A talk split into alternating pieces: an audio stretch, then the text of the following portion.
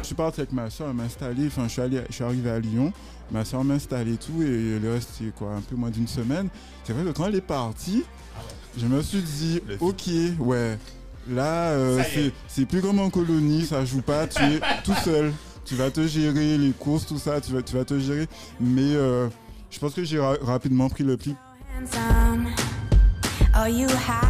En ce qui concerne le retour au pays, est-ce qu'il faut retourner, est-ce qu'il ne faut pas retourner? Je pense que c'est vraiment un choix très très personnel et chaque personne va avoir une expérience complètement différente. Donc on a toujours un, chemin commun. Donc on parlait des histoires de racisme, des clichés, des trucs comme ça, on l'a tous vécu. On m'a demandé si j'allais à l'école en bateau. euh,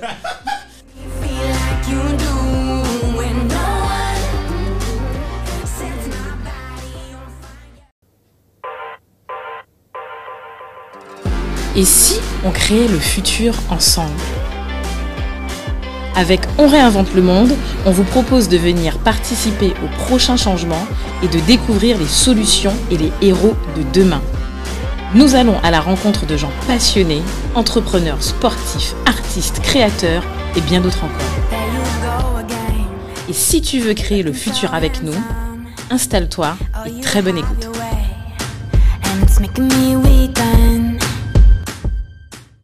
Salut à tous, bienvenue pour un nouvel épisode de On réinvente le monde. Salut Cédric. Salut Do. Alors aujourd'hui, en fait, on a euh, deux invités avec nous. Ouais. Euh, Non, non, pas le petit jeu là cette fois-ci. Ouais, il n'y a pas de jeu. Il n'y aura, y aura pas de jeu puisqu'en fait. on euh, reste, on reste gentil. là. Ouais, il n'y a pas de jeu. Alors Do, on a qui avec nous aujourd'hui?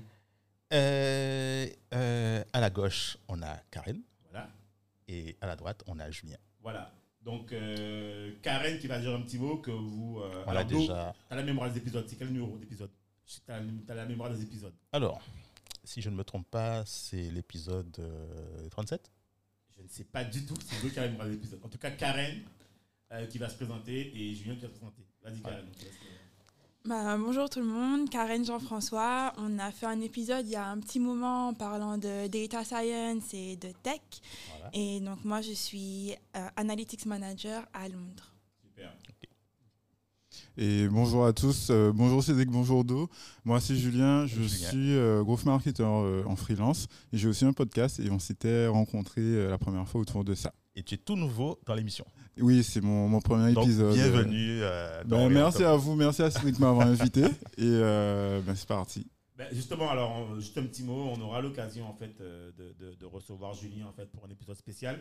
Et euh, c'est l'occasion en fait, avant de démarrer d'eau, euh, que Karen puisse donner un petit mot et Julien aussi sur leur podcast, comme ça pour l'actualité. euh, voilà. Ouais. Et qu'on d'ailleurs qu'on mettra dans la, newsletter, dans la newsletter en fait euh, d'eau, l'adresse. Alors, c'est onrlm.eliostudio.com. Voilà.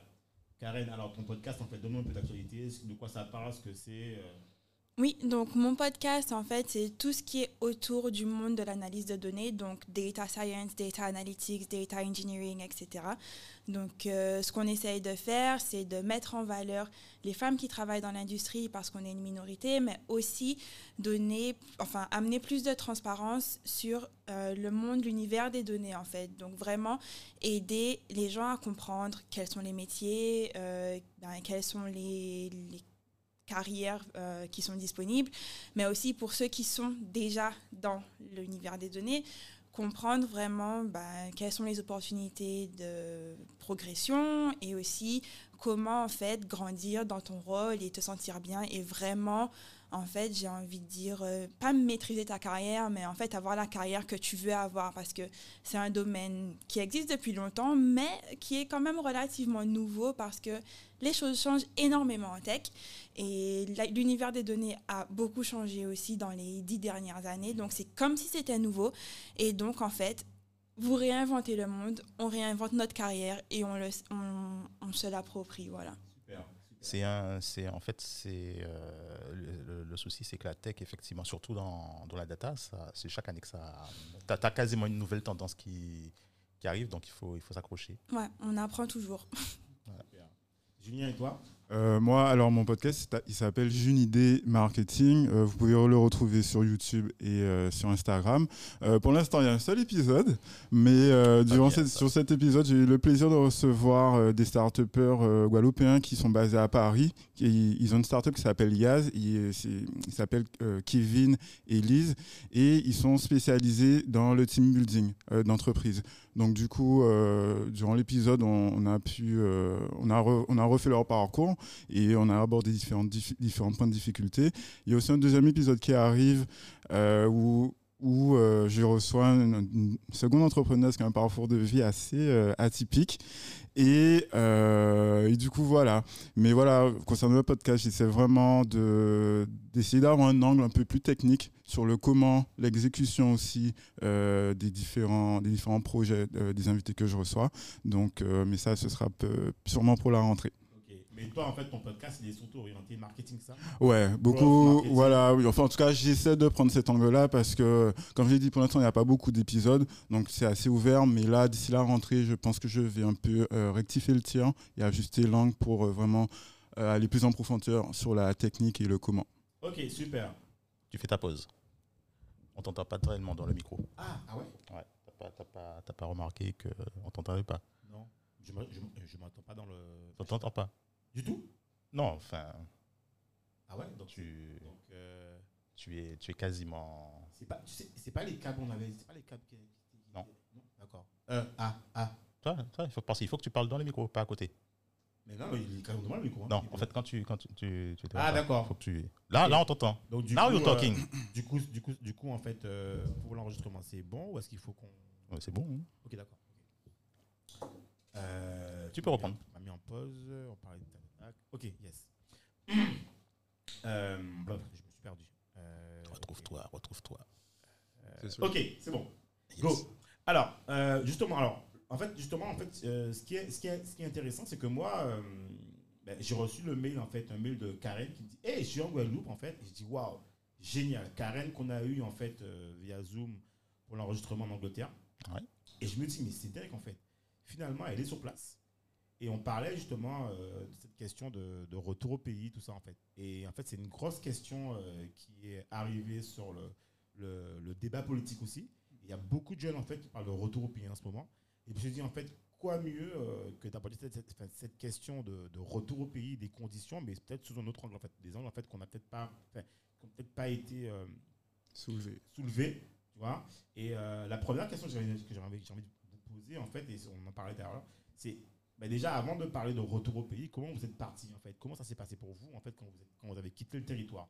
Alors, peut-être présenter d'abord, en fait, vous dire, en fait, euh, je pense que je ne sais pas si on avait déjà parlé de vos métiers respectifs, mais je pense qu'on en a parlé un peu au début. Mais comment vous êtes parti, en fait, déjà euh, à l'initial, quoi? Qu'est-ce qui a fait que vous êtes parti? Est-ce que c'est par rapport aux études, par rapport à une sollicitation? Euh, Vous êtes parti, en fait, tard. Je prends le, cas, par exemple, de, Grégory Wana, qu'on a reçu, en fait, dans, dans la boxe écrit, qui expliquait que lui, en fait, il, a toujours, il est toujours resté aux Antilles et il est parti très tard. Il est parti à 30 ans, en fait. À 30 ans. Donc, lui, en fait, il n'avait pas de problématique, il expliquait par rapport à, à qui il était, euh, comment il devait revenir en fait pour d'autres questions quoi. Donc vous en fait comment ça s'est passé pour vous? Bah, je vais y aller. Ouais. Ouais. Je prends la parole. ouais, vas-y. Ouais, Top, c'est bon ça. Alors, euh, moi, je suis partie, j'avais 19 ans. C'était. euh, donc, j'ai fait une année de prépa, on en avait parlé sur le podcast, une année à Fouillol, et je suis partie pour faire ma L3 à Orsay. Donc, il y avait plusieurs raisons. Donc, la raison principale, c'est que je me cherchais, donc 19 ans, j'étais jeune, et euh, en fait, parfois, j'avais l'impression un peu de. De, comme tu as dit, hein, ne pas savoir qui j'étais parce que très jeune et je voulais savoir, vraiment découvrir, bah, c'est qui Karen. Et je me suis dit, si je fais ça à la maison, tu sais, quand tu es en Guadeloupe, Ouais, euh, ouais, ouais. on en parlait avec maman la dernière fois. je lui dis, t'as envie de sécher les cours un peu parfois? Le temps que tu rentres à la maison, euh, bah, les parents, ils sont au courant. Tu peux pas faire grand chose sans que les autres ne soient pas au courant. Ou euh, du coup, je, je me disais qu'en fait, en restant ici, j'aurais été quelqu'un qui c'est pas vraiment moi en fait. J'aurais été vraiment euh, faut suivre les règles qu'il y a à la maison les choses comme ça. Du coup j'avais envie de partir. Bon c'est pas euh, je voulais pas faire des folies etc hein. je voulais juste euh, savoir bon ben si je suis pas dans le foyer familial qu'est-ce qui se passe? Comment j'évolue? Est-ce que j'arrive à résoudre mes problèmes moi-même? Des choses comme ça. La deuxième chose, c'était par rapport à l'athlétisme, euh, puisque Ah oui. j'ai fait les championnats d'Europe avec l'équipe de France sur 100 mètres haies. Et c'était vachement plus simple d'être là-bas Ouais. pour les compétitions, pour avoir accès. Donc en Guadeloupe, il y, a- il y avait de très bons coachs. Puis le pôle euh, Espoir et le pôle France n'étaient pas aussi développés Que que, maintenant. que maintenant, mais il y avait quand même tout, tout ce monde-là. Mais en compétition, bah, il n'y avait personne. Du coup, je courais, je courais toute seule. Et ça, c'est pas bon pour les compétitions parce que bah, mentalement, quand tu as l'habitude de courir toute seule, dès que tu vois quelqu'un à côté de toi, bah, c'est la panique. Ouais. Et sur les F, faut pas paniquer parce que ça tombe vite. hein. Ouais. Du coup, voilà, donc c'était vraiment pour être pour avoir ça. Et la dernière chose, c'était, je voulais avoir, euh, ben, être dans une des meilleures facs de France. Donc j'ai choisi Orsay. Et pour moi, c'était Orsay. Je, je voulais absolument être là. Et c'est comme ça que je suis partie. Après, d'objectif de partir, s'il n'y en avait pas vraiment, je me suis dit, bon, bah, je pars et voilà. Et ça, ça, se- ça se passe comment Euh, Parce que Orsay, c'est c'est assez, loin- c'est assez éloigné quand même de, de, de Paris et tout, mais tu, es- tu, tu acquiers une, euh, une autonomie complète. Mais ça se passe comment euh, mentalement par rapport à le fait euh, d'être éloigné de la famille, machin, d'être, euh, d'avoir pris pied sur. euh, Ah oui, c'était hyper dur. Donc je me rappelle la première année, enfin moi j'ai une famille énorme euh, et on est toujours bah, l'un sur l'autre en fait. il y a, quand je suis arrivée, il y a, on a fait l'anniversaire de, de mon tonton de 60 ans. Mais il y avait tout le monde, ça fait du bruit, ça crie. Je pense que les voisins nous détestent, mais bon, c'est- c'est pas grave, on est comme ça. porter le petit punch. Voilà. ça calme on est comme ça. Et du coup, bah, me retrouver toute seule dans mon petit studio, c'était euh, c'était compliqué. Euh, moi, j'ai toujours eu, j'avais, j'ai deux sœurs, donc deux petites sœurs. On avait une chambre à partager à trois. Je me suis retrouvée toute seule dans un Ah ouais. appart, dans un studio. Bon, c'était petit quand même, hein, mais c'était quand même toute seule. Et sachant que Orsay, c'était dur. Donc, Ouais, euh, même après avoir fait la prépa, Orsay, c'était difficile. Donc, t'arrives, faut t'habituer à. On parle français, mais c'est pas les mêmes blagues, c'est pas la même culture. tu sais. À la fac, en plus, moi, j'arrive en L3 et les gens, ils ont déjà leur petit groupe d'amis. ouais, voilà. donc- et alors moi, Karen, un peu timide, sauvage, je sais pas m'insérer. Euh, C'était compliqué. hein. Ils font des blagues, je comprends pas. Tout le monde rigole. Pas, Tu pas les mêmes ré- références, quoi. Ouais, Ouais. tu peux répéter, s'il te plaît. Et là où j'avais aussi un problème, c'est que comme je faisais de l'athlétisme, donc c'était euh, 12 heures par semaine environ, euh, après la fac, moi, je rentrais rapidement, je me changeais, j'allais sur la piste, alors que les autres, ils restaient à la bibliothèque Ouais. ou ils restaient dans les salles. Du Ouais. coup, ça peu de faisait... contact. euh, Voilà, donc j'arrive, j'ai pas réussi à créer ces liens-là. Et la première année, c'était, euh, c'était horrible. Et je me rappelle, c'est, c'est un ami euh, qui il fait du triple saut. S'il écoute, il se, il, s- il se reconnaîtra. Et donc, du coup, en fait, lui, il était très poussé à athlétisme, très ambitieux. Je veux faire ça, c'est ça mon objectif. Je vais y arriver et je vais le faire comme ça. Et du coup, il m'a rappelé, enfin, en le regardant, en voyant comment il agissait, ça m'a rappelé que je suis là pour une raison. Ouais. Et c'est difficile en fait, mais la vie c'est pas censé être facile de toutes fait. les façons. Donc on aller. continue et on y va. Et bah, c'était il y a, il y a 12 ans en fait. Top. Non, c'est top, c'est top. Et toi, Julien? Euh, moi, je suis parti euh, ben, pour les études après le bac. Et c'est vrai que j'avais cette envie de partir parce que, euh, au bout d'un moment, j'avais l'impression de tourner en rond, en fait. J'avais vraiment l'impression de tourner en rond. Euh, ben, durant mon adolescence, j'avais eu l'opportunité de faire plusieurs voyages euh, ben, à l'étranger, euh, notamment ben, Barbade. J'ai même été jusqu'en Pologne et tout. Et, mais du coup, j'avais déjà ce goût ou l'habitude de voir autre chose. Et c'est vrai que, bon, ben, après le lycée, euh, moi, à l'époque, je sortais beaucoup, euh, cabas la richaine et tout. Hum, et du coup, oui, au bout d'un moment, ben, tu, crois sur, tu tombes sur les mêmes personnes, fais les mêmes choses, et puis tu as cette espèce d'immaturité d'immaturité qui t'empêche de voir autre chose, parce que euh, en revenant, j'ai redécouvert l'île. Mais du coup, au moment de partir, euh, ouais, j'ai vraiment envie de sortir de, de ma bulle, voir autre chose. Et puis, il faut dire aussi que j'avais, ma copine de l'époque était déjà partie, donc j'avais deux bonnes raisons d'y aller. Et en arrivant, euh, j'ai eu une espèce de choc un peu comme toi, Karen, mais euh, voilà, je suis parti avec ma soeur m'installer. Enfin, je suis, allé, je suis arrivé à Lyon, ma soeur m'a installé et tout, et le reste, c'est quoi, un peu moins d'une semaine. C'est vrai que quand elle est partie, Ah ouais. je me suis dit, Le ok, ouais, là, euh, est. c'est plus comme en colonie, ça joue pas, tu es tout seul. Tu vas te gérer les courses, tout ça, tu vas, tu vas te gérer. Mais euh, je pense que j'ai ra- rapidement pris le pli parce que euh, ben, le fait d'avoir été en colonie avant, le fait d'avoir aussi. euh, alors, je l'ai pas dit, mais j'étais j'ai fait une partie de mon lycée en internat. Donc, euh, au niveau, niveau autonomie, ça, ça allait. Et puis.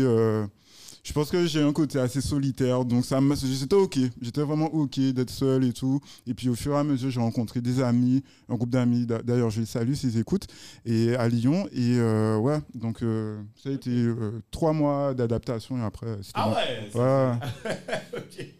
Super. Et donc, Mais comment moi? Bah oui, Aussi bah, bien sûr. Non, moi ça, moi ça a été très simple. En fait, c'est, euh, ouais, c'était en fin 2000, en fait. Et puis, alors, euh, j'arrive sur euh, Paris, je, je réussis un concours pour, euh, pour devenir, c'était technicien, je sais plus quoi, en réseau et tout. Ah ouais, Et puis, il faut, bon, fallait par- partir à Orsay.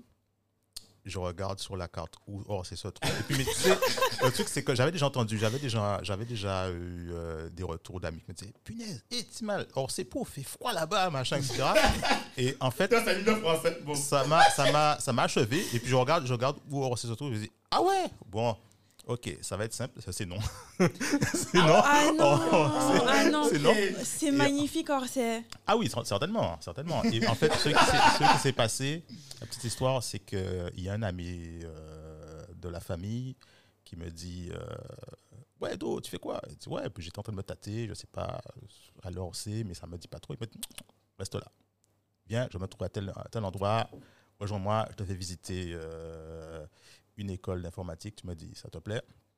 Et puis il me donne rendez-vous alors moi j'arrivais hein, sur euh, Paris je ne connaissais pas.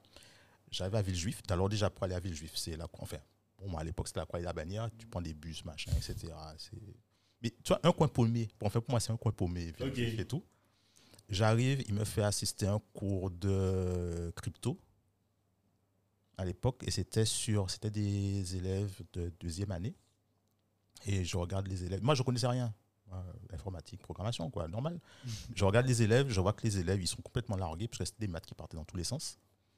Et euh, il me dit ouais ça te plaît? Je dis euh, ouais ça a l'air sympa et tout. Mais bon les élèves étaient largués. Et puis il m'a fait visiter euh, Epitech justement. Et c'est comme ça que je suis rentré à Epitech. Et puis j'ai pas j'ai pas regretté finalement. Mais la France, en fait, quand je suis arrivé, et c'est pour ça que je. Ouais, il faut partir. Je pense c'est que. Fait, quand, quand, quand, quand je suis arrivé en France, en fait, j'ai eu cette appréhension parce que, tu sais, le, je, t'avais déjà dit ça, euh, c'est-à-dire que. euh, on a un rythme de vie en Guadeloupe, en Martinique, etc. Mais, tu sais, quand je suis arrivé en France, en fait, tu as l'impression que les, les choses vont dix fois plus vite. De ouf. Tu te dis, mais attends, mais on est, j'étais au ralenti. hein, en fait, mais qu'est-ce qui s'est passé là? J'étais au ralenti, en fait. Et quand tu vas, après, et, et même, tu sais, quand, quand, quand tu vas aux États-Unis après, c'est- tu te dis, mais, mais en fait, tu étais sur Paris, hein, tu te dis, mais, mais en fait, j'étais au ralenti encore là. Qu'est-ce qui se passe là? Mais il y a un problème. Donc, ouais, en fait, c'est c'est pour ça que je dis aux gens, ouais, il faut, faut pas hésiter à partir et, et y aller, quoi. Ouais, super. Donc, voilà. Ben, moi, en fait, ça va être assez simple puisque moi, euh, chez moi, on est 5. Et euh, je suis l'avant-dernier. Donc, en fait, chez moi, tout le monde est parti dès le bac. Quoi. En fait, nous, c'était. En, en plus, euh, on est né, en fait, dans 95. Et, mes parents sont rentrés. Donc, quand mes, les deux plus grands sont rentrés, eux, ils avaient déjà l'idée de repartir. Et donc, du coup, en fait, c'était une logique que tout le monde chez moi, dès que tu avais le bac, tu partais. C'était pas, c'était une question, c'était logique, quoi. Donc, moi, quand j'ai eu mon bac, j'ai dit, de toute façon, je pars, quoi. Je c'est même pas de réfléchir. Ma mère, elle me dit, non, mais ouais, tu partiras, t'inquiète pas, mais en fait, fais quand même un, dossier euh, en prépa, comme ça, et puis tu verras. Je dis, ouais, mais de toute façon, je reste pas, donc ça sert à rien. Elle me dit, fais quand même. Je fais le dossier, et puis je suis admis. J'ai dit, ouais, je suis admis, mais je dis, mais de toute façon, regarde, il y a ça comme logement là-bas, tout donner. Elle me dit elle me dit, écoute, à la fin, elle me dit, euh, tu pars pas. Je dis, mais non, mais attends, tout le monde est déjà là-bas, je peux pas. Elle me dit, non, tu ne pars pas, tu es admis tu resteras, Voilà. tu feras la prépa. Je dis, non, mais je- Alors, écoute, donc si tu veux déjà, j'avais déjà l'opposition entre moi et je voulais partir justement à Orsay d'ailleurs. À Orsay ou à Jussieu. J'avais fait un dossier pour faire un truc spécial et donc j'étais obligé de faire un dossier. Donc j'avais pour, pour, pour expliquer à ma mère, je devais partir, je devais faire un dossier spécial pour j'allais faire un DUG qui allait me faire un DUG option prépa pour lui montrer que t'inquiète pas, je fais un DUG mais option prépa pour intégrer une école. Et finalement, elle m'a dit écoute, c'est pas grave, on va voir. rentre déjà, fais ta rentrée en prépa là. Et si tu veux en partir, tu partiras. Et je suis rentré en prépa. Et pendant une semaine, j'étais en prépa, mais euh, en mode, euh, de toute façon, je reste pas, quoi. Mm. Et finalement, je suis resté, quoi. Je me suis dit, bon, de toute façon, j'ai déjà commencé. euh, et je suis resté. Et finalement, en fait, c'était les, je crois que c'est les deux plus belles, meilleures années de ma vie. C'était en prépa. C'était en Guadeloupe. Et où j'ai kiffé, en fait, j'ai appris plein de choses. J'ai vécu à trois semaines à l'heure à l'heure. Et ensuite, après, j'ai intégré l'école. Je suis parti. Je suis parti peut-être euh, deux heures et demie après. Voilà. Mais a- avec le recul, est-ce que tu penses que si tu étais parti juste après le bac, Ouais. est-ce que tu aurais vécu les, les- les mêmes choses? Alors, j'aurais pas vécu les mêmes choses, mais si tu veux, en fait, euh, moi, depuis tout petit, j'ai toujours été un féru. Même quand j'étais en troisième, cinquième, j'achetais déjà des livres de l'UNICEF tout seul. Je commandais, que je commandais, je regardais, je feuilletais, je regardais les métiers, je regardais les salaires, ça c'est barré. Tu vois, ben, j'avais déjà en fait euh, Et ça va sinon dans la vie? Ça se passe très bien, justement, je fais le podcast, donc tu vois, je fais ce que j'aime. Mais tu vois, donc dès le début, je savais déjà plus ou moins ce que je voulais faire comme type de métier. Et en fait, là, le métier que moi je suis géophysicien, c'était faisait partie des métiers que j'avais j'avais vu euh, garde forestier et tout comme ça, tu vois. euh, mais alors, plutôt dans ingénieur forestier, tout comme ça. Mais bref. Mais en gros, j'avais déjà vu des métiers qui m'intéressaient. Je voulais un métier que je faire un peu de bureau, un peu de terrain, un peu de tout, tu vois. voilà. Et en fait, en gros, euh, j'ai suivi plus ou moins en fait, la voie que je voulais faire, malgré les chemins sinueux que j'ai pris. Mais quand je, en tout cas, alors, pour finir, quand je suis arrivé, par contre, euh, dans l'Hexagone, ça s'est pas passé comme prévu. Parce qu'en fait, il y a un truc que dont, dont on peut-être on dit souvent, c'est que quand tu fais une prépa, on te dit après, de toute façon, après c'est des vacances. Ah ouais. Donc en fait, moi, quand je suis parti, je suis parti en mode vacances. En fait, de toute façon, ben, c'est bon, de toute façon, euh, c'est cool, quoi. Et le premier semestre, quand je suis arrivé, euh, euh, j'étais à Poitiers. Et euh, premier semestre, en fait, je me suis complètement mais, déposé, quoi. Enfin, je sortais, mais... Enfin, je faisais rien, quoi. Pour moi, c'était, de toute façon, ça va se faire, quoi. De toute façon, je sais faire, hein, tu vois. Et à la fin, on me convoque, on me dit, Ça, par contre, là, il y a un problème, là. Et donc, je crois que le deuxième semestre, j'ai jamais autant travaillé de ma vie, Mm. quoi. Donc, tu vois, et, et si tu veux, j'ai pas eu de choc parce qu'en fait, je partais déjà avant de partir en fait en hexagone. Ben, je suis pas parti après le bac, je suis parti déjà euh, deux ans et demi après. Mais surtout, j'allais déjà en fait, euh, je voyageais chaque année en colonie, à l'étranger. Euh, j'allais voir mes frères et sœurs durant les vacances. Donc, j'étais, j'allais déjà à Londres quand c'était les vacances. tout- Donc, en fait, tu vois, j'avais déjà cette, cette vision de ce que c'est la France, mais j'avais déjà surtout le goût de la liberté en fait. C'est ce qui m'intéressait. Donc, finalement, ça s'est pas mal passé. J'avais pas d'appréhension sur ce que c'était. Je savais déjà en fait à quoi m'attendre et j'avais déjà mes repères. Mes frères étaient là-bas. J'avais différents appartements où j'allais dormir. Enfin, tu vois, donc j'avais déjà mes repères. Donc, j'ai pas vécu euh, ça. Et en plus, quand j'étais à Poitiers, j'étais pas seul. J'avais toute une bande d'amis qui sortaient de la, enfin, de la prépa qui étaient là. Donc, tu vois, ça c'est. euh, voilà quoi. Ok. Donc, voilà un peu pour. Et, je pense que finalement, en tout ça pour dire que ça, je pense que c'est quand on arrive, on a cette première appréhension. Et je pense que la deuxième année, en tout cas, j'espère pour tout le monde, ça se passe. On a déjà en fait pris ses marques. Et là, ça va déjà mieux. Et finalement, vous, j'ai envie de savoir en fait par rapport à vous aussi, comment en fait, comment vous continuez en fait, comment vous vous dites voilà, en fait, est-ce que je vais rester, est-ce que je fais mes études ici? Il y a aussi la question de est-ce que je pars autre part à l'étranger faire mes études, d'accord? Est-ce que je continue ici? Est-ce que je finis ce que j'ai à faire? Il y a beaucoup de gens qui disent voilà, je fais ce que j'ai à faire euh, pendant 2-3 ans en France ou à l'étranger et je rentre chez moi. Est-ce que vous vous êtes dit ça en fait? Vous vous êtes dit quoi? Je fais ce que j'ai à faire et je vais travailler ici? Ou est-ce qu'on se dit je fais ce que j'ai à faire et je rentre directement? Parce qu'en fait, la vraie question, c'est que voilà, la plupart des gens, et souvent en fait ça fonctionne pour eux, ils se disent voilà, moi je veux pas avoir d'attache, d'accord? Donc, euh, alors je parle pas de copine ni de copain, ça c'est encore autre chose. je veux pas avoir, je veux pas, avoir- euh, même des enfants, je veux pas avoir d'attache. Dès que je finis les études, il y a des gens qui rentrent direct en fait. Et du coup, eux, en fait, en gros, ils n'ont pas cette, cette épée Damoclès ou ce choix à se dire, voilà, est-ce que si j'avais, en fait, ils se disent, voilà, moi je suis rentré, s'il faut, je vais rester un an deux ans au chômage, je faire quelque chose, mais en tout cas, ils sont rentrés en fait. Vous, comment vous avez, comment vous êtes, euh, voilà, comment vous avez. euh, Ka- géré Karine, ça ça a été, ça a été, tu avais dès la deuxième année ou même la première année, tu avais déjà un plan de carrière plus ou moins tracé ou pas? Pas du tout. Alors moi, depuis petite, euh, je voulais absolument être prof de maths. Euh, comme mon grand-père, hein, il était prof de maths, il s'est occupé de nous parce que ma maman travaillait à Jarry, on Mhm. était au moule. Et euh, du coup, pour, mon grand-père nous amenait à l'école, il nous récupérait. Du coup, moi, je voulais être comme papy. Et euh, donc, je suis partie à Orsay dans l'optique d'être euh, prof de maths. Et c'est à ce moment-là, il me semble que le gouvernement a passé cette loi Ah qui la dit, réforme. voilà. Alors, pour être prof, il faut un master. J'ai trouvé ça extrêmement stupide. Ouais. Euh, parce que, bah, surtout en mathématiques, pour moi, enfin, je voulais être prof de maths au collège ou au lycée. Qu'est-ce que tu vas aller apprendre les intégrales hyper poussées, les choses comme ça, Lagrange et tout le tralala, pour avoir un, un trou de connaissances en fait entre ce que tu enseignes et ce que tu as appris. Et après, moi, enfin, tu me diras, ça marche peut-être bien, hein, je, je sais pas, mais je, j'ai trouvé que en gros il y aurait eu un trop gros écart et tu peux pas comprendre pourquoi tes élèves ils comprennent pas. Euh, donc je me suis dit écoute bah tant qu'à faire un master euh, autant faire un master pour avoir un métier qui paye bien plutôt qu'un métier Ouais, de c'est- ouais, ouais. un salaire de prof et tu es en galère avec tes élèves parce que pour toi c'est hyper facile et tu comprends pas pourquoi ils comprennent pas. Et puis il y a aussi les autres problèmes du métier de, des métiers de, Ah de l'enseignement. On va pas aller là-dedans, mais voilà. Et du coup, ben, ce qui s'est passé, c'est que j'ai demandé à la responsable de ma licence, bah écoute, ok, je suis en L3, je finis, je sais pas quoi faire.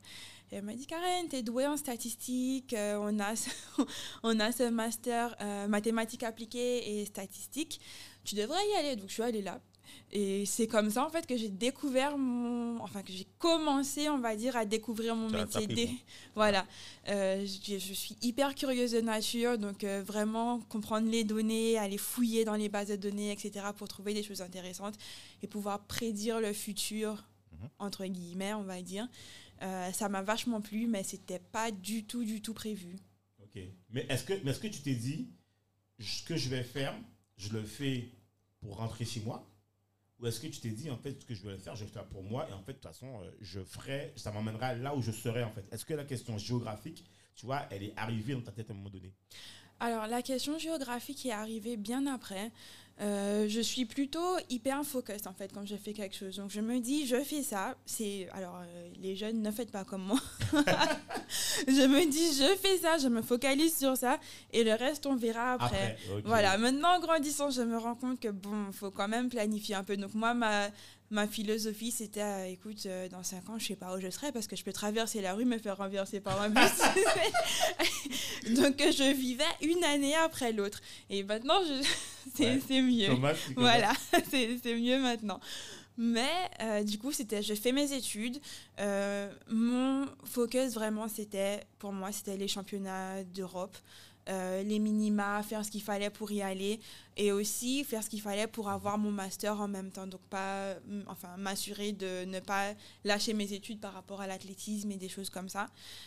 Et euh, la question de retour s'est posée. Alors, c'était même pas un retour. La première question, c'était euh, est-ce que je reste à Paris ou pas? Parce que j'ai commencé à travailler, j'ai fait un master pro la première année, ça s'est hyper bien passé. J'étais dans une entreprise sympa, j'étais à ERDF et ça s'est bien passé, etc. Puisque c'était six mois à la fac et six mois en entreprise, l'entreprise s'est bien passée. La deuxième année, j'étais chez Atos, donc une Ah ouais. SS2I. Ah ouais, Atos, ouais. Et euh, là, c'était une expérience horrible en fait. Les collègues étaient sympas.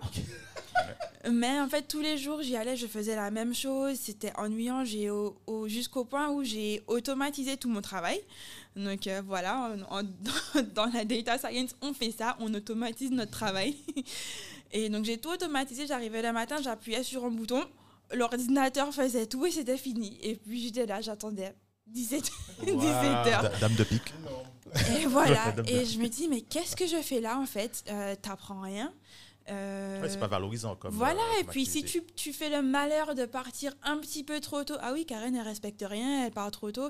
Je dis, mais mon travail, il est fait en fait, pourquoi tu surveilles ce que je fais?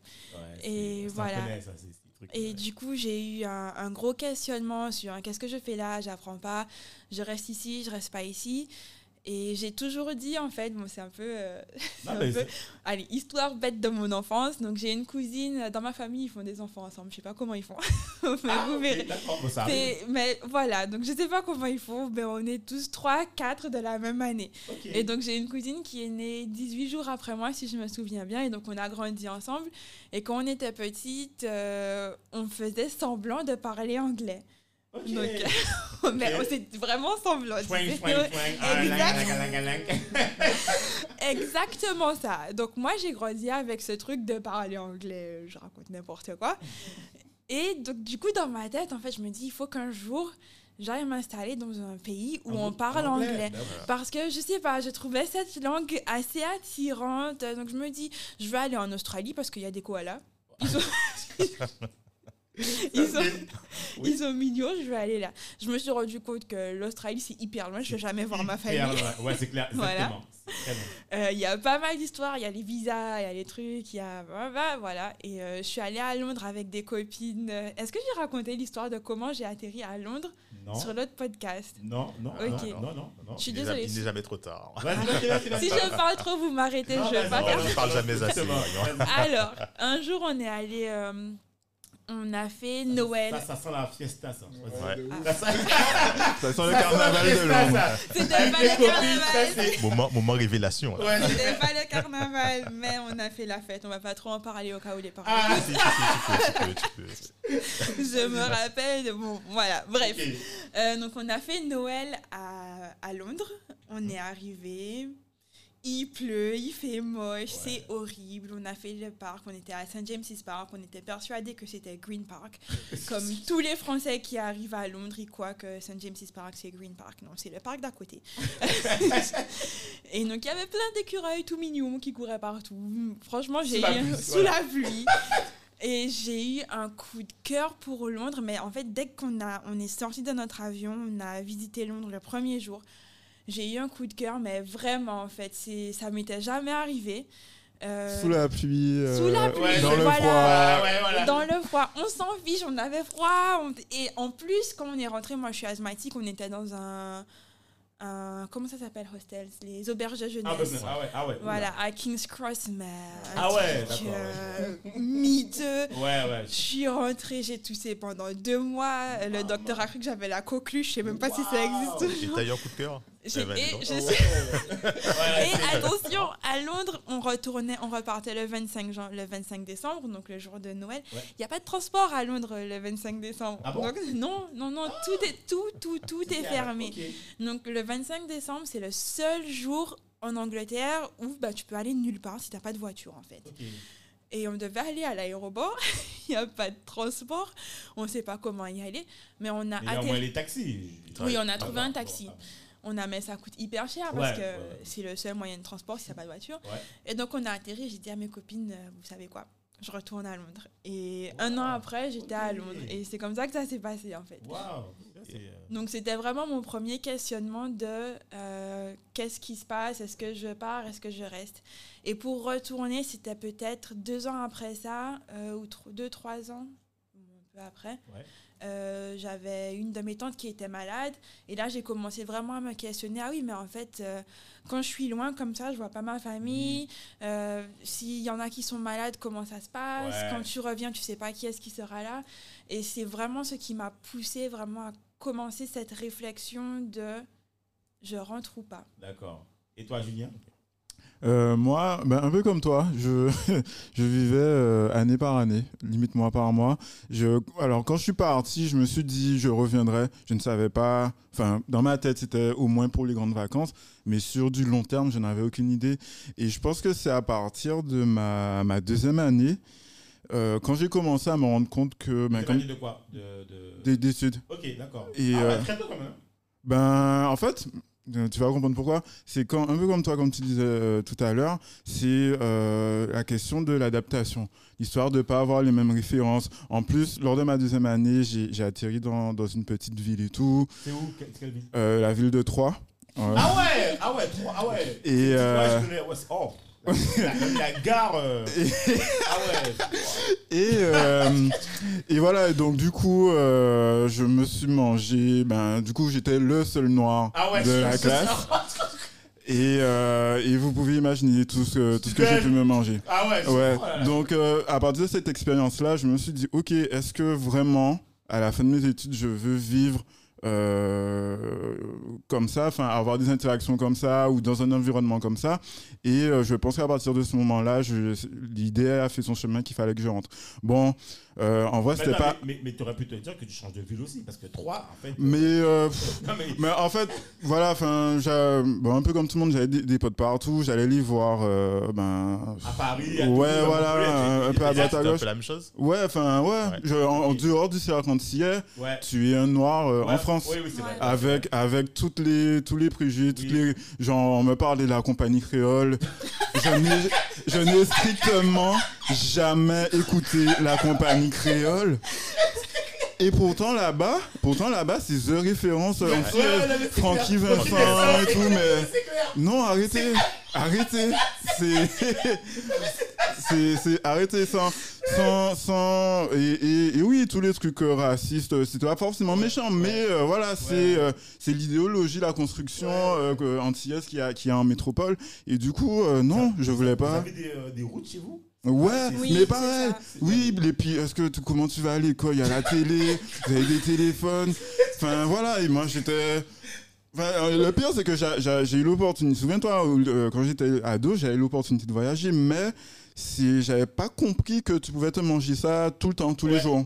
C'était un autre délire. d'ignorance. Ouais, voilà, et du coup, je me suis dit, ouais, non, euh, je vais pas forcément vivre comme ça, dans un environnement comme ça. Et, euh, et oui, donc en, en- en réflexion de fond, je me suis dit, ok, va falloir que tu trouves vraiment un moyen de, de, de rentrer. Et euh, bon, j'ai beaucoup galéré. j'ai beaucoup galéré, mais euh, j'ai aussi l'opportunité de faire pas mal de stages. Et à chaque fois, j'ai quand même essayé de faire mon stage en Guadeloupe parce que, euh, ben oui, pour moi, c'était une manière de semer des graines. Et, et voilà quoi. Donc ouais, je, ouais, dès la deuxième année, j'ai senti qu'il- que je pourrais pas forcément tout le temps accepter supporter euh, ce genre d'étiquettes qu'on te Ouais. colle au final. hein, parce que c'est des étiquettes les- genre ah, les entières, vous êtes tout le temps en retard, euh, Ouais. ah, vous dormez pas, nanana. Et, euh, et pourtant les, les gens ne se rendaient pas. En fait, comme ils étaient, comme ils jouaient à domicile, ils se rendent pas, ils se rendent pas forcément compte de tout, tout l'effort d'adaptation que ça demande en fait. Le fait que tu as, des codes, des références qui sont nouvelles, tu as des modes de fonctionnement nouveaux, euh, la, la famille. Euh, voilà, tu es, dans un autre environnement, tu n'as pas de repères, tu es obligé de les refaire. Et eux, ils sont là, ils, ils ont grandi ici. Et euh, du coup, c'est facile pour eux de te charrier sur le fait que tu n'arrives pas à suivre. Bref. Ouais. Mais donc voilà, ce- cet ensemble d'expériences, ça m'a dit que, ok, que je, je rentrerai. Même si au final, vers la fin de mes études, j'ai commencé à me dire, ok, ben oui, parce que plus tu restes là-bas, plus tu commences à maîtriser Bien sûr, et à jouer les avec codes, le code. oui. Donc euh, j'ai quand même vu un intérêt à euh, avoir une expérience euh, en métropole. Et parce que oui, on va pas se voiler la face. Enfin, plus tu plus tu maîtrises ton, ton domaine de compétences, plus tu te rends compte des écarts qu'il peut y avoir entre euh, la Guadeloupe et, et ici. Et tu te dis que oui, ben, moi j'ai un gros focus sur l'expérience. Je crois beaucoup que l'expérience, en l'expérience, plus que les études, parce que c'est l'expérience qui forge. Et, euh, et du coup, voilà, je me suis dit, ok, mais il faut quand même avoir une expérience euh, en métropole, parce que c'est un bagage en fait. C'est juste un bagage qui pourra te servir, surtout que si tu, ton but c'est de, de, de revenir et de participer à la construction guadeloupéenne, à améliorer les choses. Et bon, même ça, des fois, c'est un peu une illusion quand, Ouais, quand tu te ça Mais bon, on va, on, va- en. Ok. Donc euh, voilà. Ok, Do. Alors. Euh, comment ça s'est passé Ouais, enfin, ouais, comment. euh, Ouais, comme. Je sais pas. Non, enfin, moi, j'ai. Ça, s'est. Ça s'est. Comment dire? Ça Sur certains points, ça s'est bien passé. En fait, euh, il y a eu des problématiques aussi. Euh, une anecdote. Quand tu es avec la copine euh, en train de marcher, je me souviendrai toujours à, à Porte de Versailles, et puis une voiture rouge qui passe. Hé, Bougnoul Et tu restes là, tu te dis, what? Et il me reparle tout de suite, tu te dis, mais tu es, tu es, tu es là, tu te dis, mais tu as envie de déposer, mais ils sont en voiture, en voiture. Tu es, tu es là, tu te dis, mais quoi? Ah ouais. Quoi? Ils, ils- ils sont fous, les gars. Et ben voilà, quoi. Et tu avais ça régulièrement, quoi. Et puis, euh, bonne expérience parce que, tu sais, tu as. Enfin, je, repre- je retourne sur, euh, sur euh, mes années à, à Epita Epitech. C'était. C'était bien parce que euh, ça te permet de rencontrer beaucoup de monde et puis euh, ça a été une super, euh, une super expérience de vie. Comment ça, quand tu vas dans le bain, comment tu rencontres les trucs aussi. Bon, ça a été, ça a été le, ça a été le pire en même temps, ça a été le meilleur, quasiment, pour plusieurs choses. Et hum, ça m'a. Alors, c'est bien de partir. Moi, ça m'a permis de rencontrer des gens qui magnifiques, euh, qui m'ont apporté beaucoup au niveau de, hum, de l'histoire, au niveau de la construction euh, euh, culturelle, etc. Et puis, euh, bon, comme tout, comme tout Antillais, quoi. C'est-à-dire que tu fais ton bagage, etc. Donc, moi, par contre, je suis pas, euh, pa- pendant ces périodes-là, je suis pas parti, euh, je suis pas parti euh, euh, fondamentalement euh, hors de, hors de, euh, hors de France. D'accord. Je suis, je suis, j'étais resté vraiment sur, euh, sur Paris ou dans, dans les alentours. Mais, alors, j'avais pas envie vraiment de, rentrer non plus. Euh, C'est-à-dire que j'ai toujours eu envie, si tu veux, de. Je, regardais l'état du pays, je me suis dit, ouais, mais il faut que le pays avance, machin, etc. Ouais. Toi, tu es, Ouais, es en train d'élaborer les plans stratégiques pour te dire, ouais, on va faire ci, et puis ça va, le, le- les, les gens vont suivre et tout, ça va faire avancer le pays. Et puis bon, quand tu, re- tu as la réalité qui arrive, tu te dis, non, non, mon, mon gars, là, c'est la réalité, c'est pas, pas ça. Tu te dis, ah mince, ok, bon, plan zéro, on change, etc. Et, et en fait, euh, alors, en, en- envie de rentrer, j'ai souvent eu ça. Quand je rentrais, en fait, j'avais souvent la, la, la désillusion. Et, et je vais te donner une anecdote euh, qui est, qui est euh, récente. C'est que, euh, tu vois, là, là, bon, ça fait un moment que je suis euh, sur, euh, sur la Guadeloupe. Et je, je, je t'avais déjà dit que de toute façon, moi, je, je comptais ret- retourner sur Paris et puis faire l'aller-retour Ouais, et tout, même aller au- au-delà. Et puis là, je me dis, ouais, c'est bien. Et puis, euh, toi, je, je, je me sens, je me sens pas trop mal, c'est bien et tout. Et puis, euh, comment dire euh, Il y a des projets qui sont en train de se mettre en place. Ouais, ouais, je vais, je vais encore rester un, un moment. Et puis, paf, grève de l'eau. Je Ah me oui, dis- ça- mais- mais- et, et grève de l'eau, je me dis, tiens, merci de me rappeler régulièrement pourquoi il faut pas que je reste en Guadeloupe. merci, c'est- La gentil. piqûre de rappel. C'est- voilà, c'est exactement ça. Et en fait, ça, ça, ça Alors, juste pour information, euh, ce Ouais. matin, il n'y avait pas de courant euh, au, au- au local, puisqu'actuellement, il y a la grève aussi d'EDF. Voilà. Donc, euh, Voilà. voilà. Voilà. J'avais dit, j'avais dit en fait aux, aux plus aux parents, faites attention parce que bientôt euh, ils ont, ils ont, ils avaient annoncé grève générale. J'avais dit aux parents, euh, vous inquiétez pas, il va falloir faire marche au groupe électrogène parce que J'ai failli appeler Ils vont- ils vont couper là. pour vous dire, ouais, désolé, on n'a pas de courant dans le studio. Euh, Ouais. EDF a pris le truc, quoi. Enfin, ils font des tournantes, quoi. Bref. Voilà. Donc, euh, C'est et toi, t'as- t'as- comme tu dis, hein, Julien, il y a toujours cette petite euh, piqûre de rappel. Alors moi, je, l'ai- je, je, je, je le remercie infiniment de, de me rappeler ça et pourquoi euh, je, je ne. Alors moi, j'aime bien mon, mon pays, Oui, euh, mais, sûr. je- mais voilà quoi, il y a, il y a, il y a des, des, des choses qui, qui, qui, me, qui me font rester à, à l'extérieur et donc bon, régulièrement, je vais rentrer, je vais Oui, retourner, machin, etc. Et donc, fondamentalement, j'ai j'ai jamais eu ce. Comment je dirais euh, euh, cet état d'esprit de me dire, ouais, il faut que je rentre, il faut que je rentre, il faut que je rentre. Il y avait toujours un, un petit, euh, une petite zone euh, tampon tampon, ouais. où, à chaque fois, chaque fois, en fait, chaque fois que je suis rentré, il y a eu un, il y a eu un truc qui s'est passé. Soit il y avait LKP Ah à un moment oui. donné, et donc ça m'a dit, ouais, bon, ben, il faut que je, faut que je retourne et tout. Et donc, ouais, jamais eu ce, ces- cette envie de, de, de rester ancré. Ok. ok. Voilà. En fait, le, le, le seul, le seul truc, le- la, la seule, je, je mets un petit bémol quand même parce que le seul truc qui, qui euh, je sais plus c'était quelle année. Je crois que c'était en 2007. Je crois que c'était en 2007. Et en fait, à un moment donné, c'est pour ça que je suis rentré justement euh, euh, euh, pour pour s'appelle en Guadeloupe. À ce moment-là, avait, j'ai eu LKP, j'étais rentré en 2008. C'est que j'ai assisté à un truc en France incroyable. Je ne vais pas, bon, je vais pas m'étaler sur l'histoire. Et en fait, euh, je, suis, je, suis, je, je me suis dit non, il ne faut pas que je reste en- sur Paris, faut pas que je reste en France. Je ne vais pas faire d'enfants ici, il faut que je fasse des enfants en, en Guadeloupe parce que je ne vais, pas- je vais pas élever d'enfants en, en France, hors, hors de question. Et on a encore, parce que tu sais, on a encore, euh, on a encore euh, cette, euh, cette conscience familiale où, euh, tu sais, on élève nos, nos- on élève nos enfants, mais dans le respect de, de la famille, des parents, Mhm. par exemple. Et, et euh, comment, comment te dire Je vais te raconter le, le truc quand même. Je vais te raconter ça. Je suis avec des amis à Sarcelles. On assiste, on assiste à un, ma- un match de tennis. Ok. Et il y a un gars, un, un, un homme, il doit avoir à peu près, euh, je sais pas, peut-être qu'il doit avoir 12, 13 ans. Et le, le, le, le gosse est en train de perdre son, son match. Ok. Et tu entends qu'il gueule, ouais, chier, fais chier, ça m'emmerde, machin, etc. Et tout. Et, mais toi, mais en fait, là, je reste gentil par rapport aux Ouais, insultes. Et puis les potes et moi, on se regarde, on se dit, oh, mais c'est chaud, quoi. Fou, le gosse, c'est chaud. Et puis il y a sa mère qui arrive et qui, qui commence à encourager, mais non, ne t'énerve pas, machin. Ouais, mais toi, ferme ta gueule, machin, etc. Et les potes et moi, on se regarde, on était tous gentils. Les potes et moi, on se regarde. La, la, la, la foule, euh, ouais, sans plus, quoi. Les potes et moi, on se regarde, on se dit, punaise. Et les gars, oh, ça, ça t'équait nous. Ah On aurait, dit, toi, on aurait même dit le, le début de, de, de, de, de, rien du tout à un parent.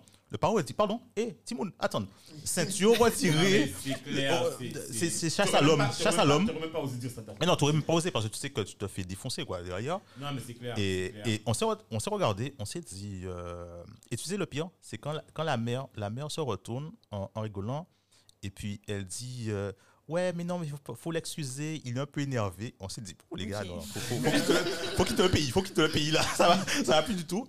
Et c'est là que je me suis dit, non, je vais jamais élever mes enfants là, quoi. Il faut, je vais les Après, disons que ça arrive des fois, mais je pense que c'est pas tous les parents qui sont comme ça, tu vois. Mais c'est vrai que c'est vrai que. Je- J'en ai, vu- j'en ai vu des cas. Oui, J'en ai, ai vu beaucoup de cas comme ça en France. C'est pour ça que je me suis dit, Oui, c'est ça, ça, ça, c'est un truc. Et, enfin, bah, bon, je sais pas, peut-être que maintenant c'est arrivé en, en Guadeloupe, euh, machin, je, Ouais. je m'en doute. Mais à l'époque, tu ne voyais jamais ça en Guadeloupe. Non, c'est vrai. Et C'est pour ça que je m'étais dit, ouais, il faut que je vais rentrer, je vais Non, c'est vrai, c'est vrai. des enfants, ça sera, ça sera aux Antilles, il n'y aura pas ça- cette problématique-là. Et, Et puis, voilà. et puis je suis rentré, et puis Capé est arrivé, il m'a dit, non, il faut que tu retournes, il faut que tu repartes. En Donc, tout voilà. cas, pour embrayer là-dessus, moi, en fait, pour être, pour être rapide là-dessus, euh, moi, euh, je me suis. En fait, quand je suis euh, arrivé, j'avais déjà envie de partir. Pas partir en Guadeloupe, partir voyager. Euh, parce que, en fait, j'ai toujours eu cette envie de découvrir autre chose. Et je me suis toujours dit, en fait, une fois que je suis euh, dans l'Hexagone, j'ai toujours dit, en fait, euh, que j'étais différent des autres. C'est-à-dire que j'avais toujours, en, fait, quand je venais dans une classe, je voulais toujours avoir un signe distinctif. Je savais que je n'étais pas. Oui, je suis français, voilà quoi. Mais je veux dire que pour moi, j'ai mon identité et je voulais absolument qu'on se sous-rappelle de moi en fait. Disant voilà, ah oui, mais c'est effectivement qui fait ci, qui fait ça et qui il est. Voilà. Et donc, du coup, j'ai toujours cultivé cette différence. Donc, pour moi, dès le début, euh, il n'y avait pas de souci en fait. Tu pouvais dire que j'étais Guadeloupéen ou même antillais, ce que tu veux. Mais dans tous les cas, tu allais te rappeler de moi sous un angle différent. Et pas forcément par mon côté entier, mais peut-être par euh, le fait que je fasse ci ou ça. Et par exemple, euh, un peu comme dans l'épisode où Thierry Reynaud parlait de lui, Mhm. Moi j'ai toujours voulu, dès que j'ai mis le pied dans l'Hexagone, j'ai toujours voulu partir à l'étranger. Ça a toujours été mon truc. Donc par exemple, quand moi je suis arrivé dans. J'ai fait un, master à Jussieu en géophysique, j'avais même pas encore intégré le, master que je savais déjà que je partais aux États-Unis. On me disait, mais non, mais tu mais tu, mais tu, tu pourras pas. J'écoute, mon stage se fera aux États-Unis. Et pendant que la classe, tous les élèves de la classe, en fait, cherchaient en France, donc, donc tu avais Total, bah, des grosses boîtes. En fait, tu sais déjà que dans ces boîtes-là, ça, en fait, bon, alors sans, sans être méchant, mais en fait, on, on va plutôt prendre un Pierre Mathieu que moi. Moi, dans ma tête, je dis, c'est clair, de toute façon, je veux briller là-dedans, mais je sais que pour briller, je vais aller au must du must. Et le must du must, pour moi, c'est les États-Unis, en géophysique.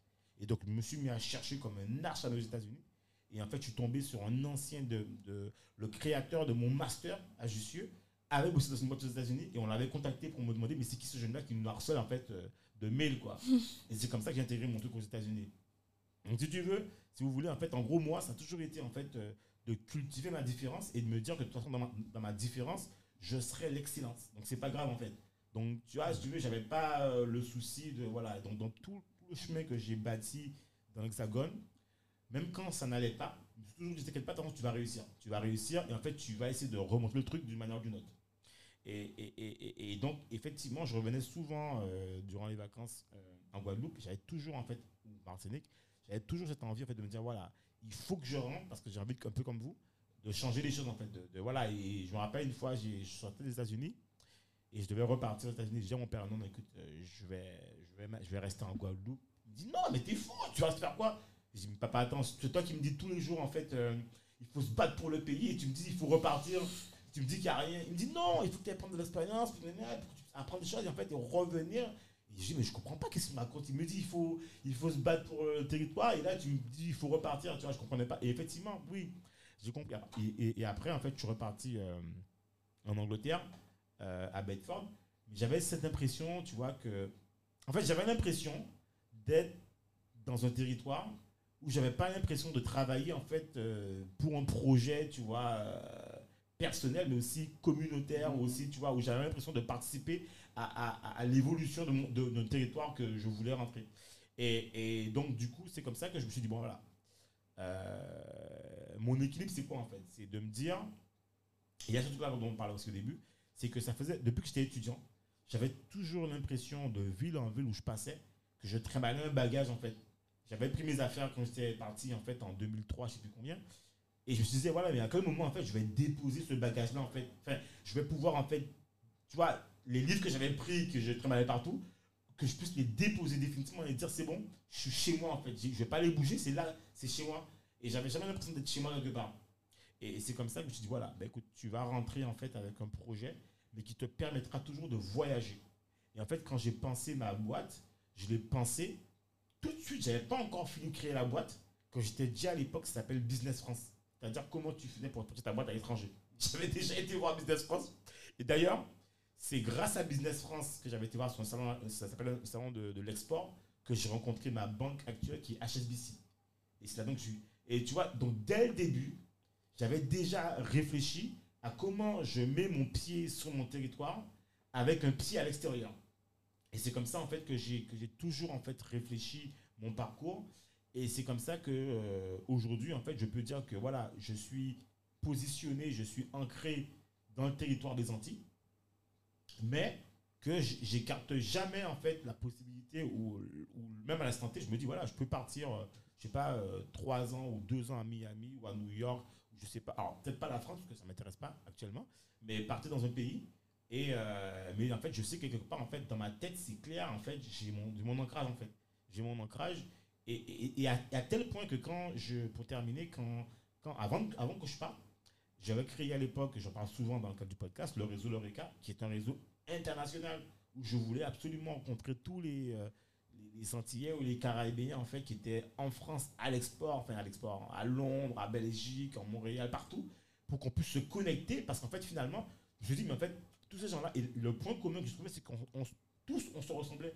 Parce que vous ne pouvez pas vous imaginer le nombre de gens qui ne sont pas sur le territoire en Guadeloupe ou en Martinique ou en Guyane ou en Réunion et qui, qui ont envie de participer à l'émergence du territoire, qui sont en fait, qui sont des fois même plus motivés que vous. Et même dans le cadre du podcast On le monde, on a beaucoup de gens qui ne sont pas sur le territoire et qui vivent le podcast à 300%. Je pense par exemple, Karine, toi, tu n'es pas sur le territoire, mais j'ai l'impression quand on discutait, tu vois, que tu vis le territoire aussi comme nous, quoi, tu vois. Donc pour moi, euh, voilà quoi. Donc toute cette question euh, j'ai envie de te poser, en fait, c'est ben, comment, Karen, comment toi, Julien, comment vous vivez actuellement et comment vous projetez, en fait, voilà. Est-ce que tu penses que cette question du retour au pays, en fait, est-ce que tu penses qu'il faut revenir sur le territoire euh, voilà, et comment, tu vois, parce que voilà. Et puis il faut parler aussi des conditions actuelles. Voilà. Est-ce que, que Dominique parlait en fait de, déjà de repartir Là, on a une, une amie, euh, Karine, je ne sais pas si on peut le dire, de Super Oui. Congo, ben, qui n'est Le grand saut. Voilà, qui a fait Voilà. le grand saut, qui n'est plus sur le territoire, mais qui je pense qu'il va continuer son podcast. Donc voilà, il y a ce- cette allée-venue. Alors, en plus, vous savez euh, qu'on parle de dépeuplement aux Antilles, qui a la grosse base de jeunesse de, de- qui, enfin, qui, qui- qui a migré, qui n'est plus sur place. Moi, j'ai vu force de- 44% la dernière fois. Ah ben voilà, tu vois. Donc, donc voilà, comment vous, enfin, Karen, par exemple, toi, comment tu vis le fait que tu es, à Londres? Est-ce que toi tu te dis, voilà, ben, pour toi, en fait, la question du retour au pays, c'est pas. Euh, tu la vis- comment tu le vis, toi? Ou est-ce que tu penses que en fait, c'est pas- c'est une fausse question? Voilà. Alors, avant que je réponde à cette question, Bedford, on en a déjà parlé. Ouais, ouais. Je sais pas ce que tu es allé chercher là. ok. Bon, Donc ça, ne donne pas du grain à moudre à ma femme. Qui dit, mais arrête, tu t'as t'as fait quoi? À toutes tes potes que tu étais à Bedford, une ville super énergie, j'arrive, je vois des pétnis avec des bateaux, je dis arrête, faut arrêter quoi, faut arrêter. C'est à Bref. 45 minutes de Londres, top chrono. Bref. ok. voilà. C'est dit. Ok, voilà. ça c'est fait. Ensuite, euh, je, je me reconnais énormément dans cette histoire de porter les bagages et de ne pas savoir où les mettre, en fait.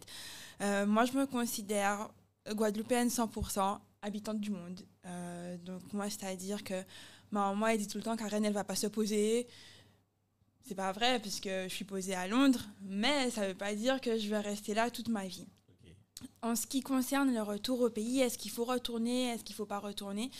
C'est, je pense que c'est vraiment un choix très très personnel et chaque personne va avoir une expérience complètement différente.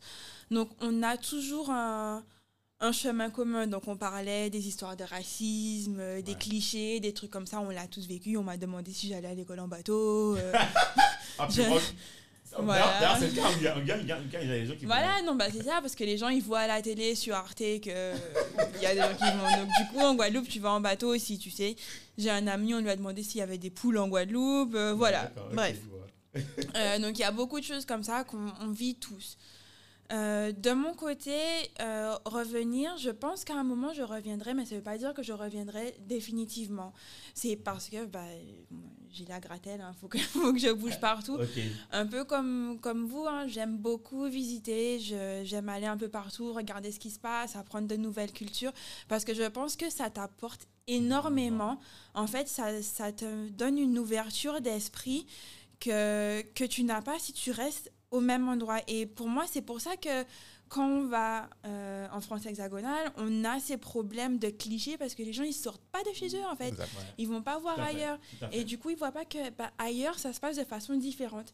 Et pour moi, comprendre un maximum de culture, le fonctionnement des gens, les choses comme ça, c'est que si tu vas là, et c'est pas si tu vas là deux jours faire un city break euh, ou alors deux semaines faire des vacances ou que tu vas comprendre comment, comment les gens fonctionnent. Donc pour moi, vraiment, pouvoir aller ailleurs et avoir ces expériences, je trouve ça hyper enrichissant et hyper magnifique en fait, parce que il y a, ok, il y a, enfin, l'être humain, on fait beaucoup de choses euh, mauvaises, mais aussi il y a beaucoup Ouais, de, choses magnifiques qu'il y a à voir et voilà. Euh, retour au pays, moi je pense que pour moi c'est plutôt significatif de euh, d'avoir ma contribution. Jusqu'à aujourd'hui, j'ai pas encore réussi à faire ça parce que j'ai été très occupée ben, à essayer de faire ma carrière, à me faire un nom en Angleterre. Maintenant, ça commence à, à être mieux donc, avec mon podcast, avec mon métier, les choses comme ça. Mais je me rappelle, il y a quelques années, c'était peut-être il y a cinq ans, j'avais essayé avec un groupe d'amis de faire une association pour euh, justement aider les plus jeunes, donc collège et lycée, à essayer de comprendre ce qu'ils veulent faire. Parce que je trouve que dans l'éducation française, et surtout en Guadeloupe, en fait, t'étudies, t'étudies, tu sais pas à quoi ça sert. Donc, euh, j'ai étudié des mathématiques. Combien de fois on m'a dit, Karen, tu, tu gaspilles ton temps, euh, tu, tu perds, tu perds ton temps, ça sert à rien de faire des mathématiques. Et moi, maintenant, je me dis, ah ouais. Ouais, finalement, tu vois comme quoi. Ouais, c'est- ouais, c'est pas mal. Et D'où voilà. les témoignages, justement. D'où les témoignages dans les collèges, dans les lycées, tout ça, c'est intéressant. Voilà, c'est c'est hyper important. Et puis les enfants ils se disent, bah, je vais faire le théorème de Pythagore, ça va me servir à rien. Il n'y a pas d'application. Les maths, ça sert à compter et puis rien d'autre. Donc en fait, ce qu'on voulait faire, c'est vraiment aider les enfants à comprendre que bah, il y a ce genre de métier, tu peux avoir accès à ça, ça, ça. Et en fait, les, ce qu'on appelle role model en anglais, c'est Ouais. hyper important, pouvoir voir ce que les gens font sans forcément savoir quel est le chemin tout de suite, mais être exposé à différents métiers. Euh, Il y a une organisation dans le monde, je ne sais pas s'ils font ça toujours, ça s'appelle Kidzenia. Et en fait, c'est un espèce de terrain de jeu pour les enfants. Donc, euh, souvent, au niveau des centres commerciaux, donc, euh, tu vas faire du shopping, tu payes un petit truc, tu laisses ton enfant là deux, deux heures pendant que tu fais ton shopping. Et ils jouent à différents métiers. et donc, ils peuvent essayer plusieurs métiers. Et j'ai trouvé ça c'est hyper sympa. ça. Voilà. Et du coup, j'avais envie de- d'exposer les enfants à, à ce genre de choses. Bon, ça n'a pas fonctionné pour euh, diverses raisons. Il n'y a pas le réseau, tu n'es pas sur le territoire, Ouais. c'est difficile de faire quelque chose comme ça. Mais j'aimerais beaucoup, beaucoup pouvoir participer dans ce sens-là. Donc moi, euh, chacun son truc. hein. Euh, je voulais être prof, comme j'ai dit avant, mon truc c'est vraiment l'éducation et accompagner. euh, les autres personnes qui sont soit en début de carrière, soit les plus jeunes, vraiment dans leur métier et pouvoir réussir en, en ce moment plutôt dans la data parce que c'est mon, Ouais, c'est- bah c'est mon truc et je pense que tout le monde devrait connaître un peu la, la data parce que voilà. La data, c'est magnifique. Voilà. À la maison, j'ai un mug I love data. Ah ouais. Et euh, du, du coup, je pense que voilà, c'est ça la contribution que, que j'aimerais vraiment avoir. Donc, si il y a quelqu'un qui a envie de faire quelque chose ou bah, en ce moment, j'ai pas forcément forcément le temps, mais même avoir des conversations autour de ça, c'est important et puis ça permet de générer les idées. Et puis si c'est pas moi qui fais quelque chose, si mon idée peut aider quelqu'un à faire quelque chose, bah, ce sera aussi un petit peu ma contribution, quoi. Mais je vais encore plus loin ce que tu dis. Attends, euh, regarde, en fait, il y a un truc que tu dis et qui est super important, c'est que faut pas oublier qu'il y a beaucoup de jeunes actifs ou jeunes ou moins jeunes qui ont envie d'envie de- d'aller dans des pays et tu peux aussi être la porte ouverte à ces gens-là en fait. Tu vois, quand tu parlais de quand toi tu es parti à Londres, tu n'avais peut-être pas de connaissances ou des personnes, tu vois. Et en fait, il faut se dire aussi que quand on part dans des territoires, il faut aussi laisser une porte ouverte. Moi, à l'époque, tu sais, euh, d'ailleurs, juste en digression, j'étais venu, en fait, j'avais créé, alors j'avais créé quand j'étais à Paris tellement, enfin, j'étais à Paris, j'avais vraiment cette logique de vouloir créer des choses.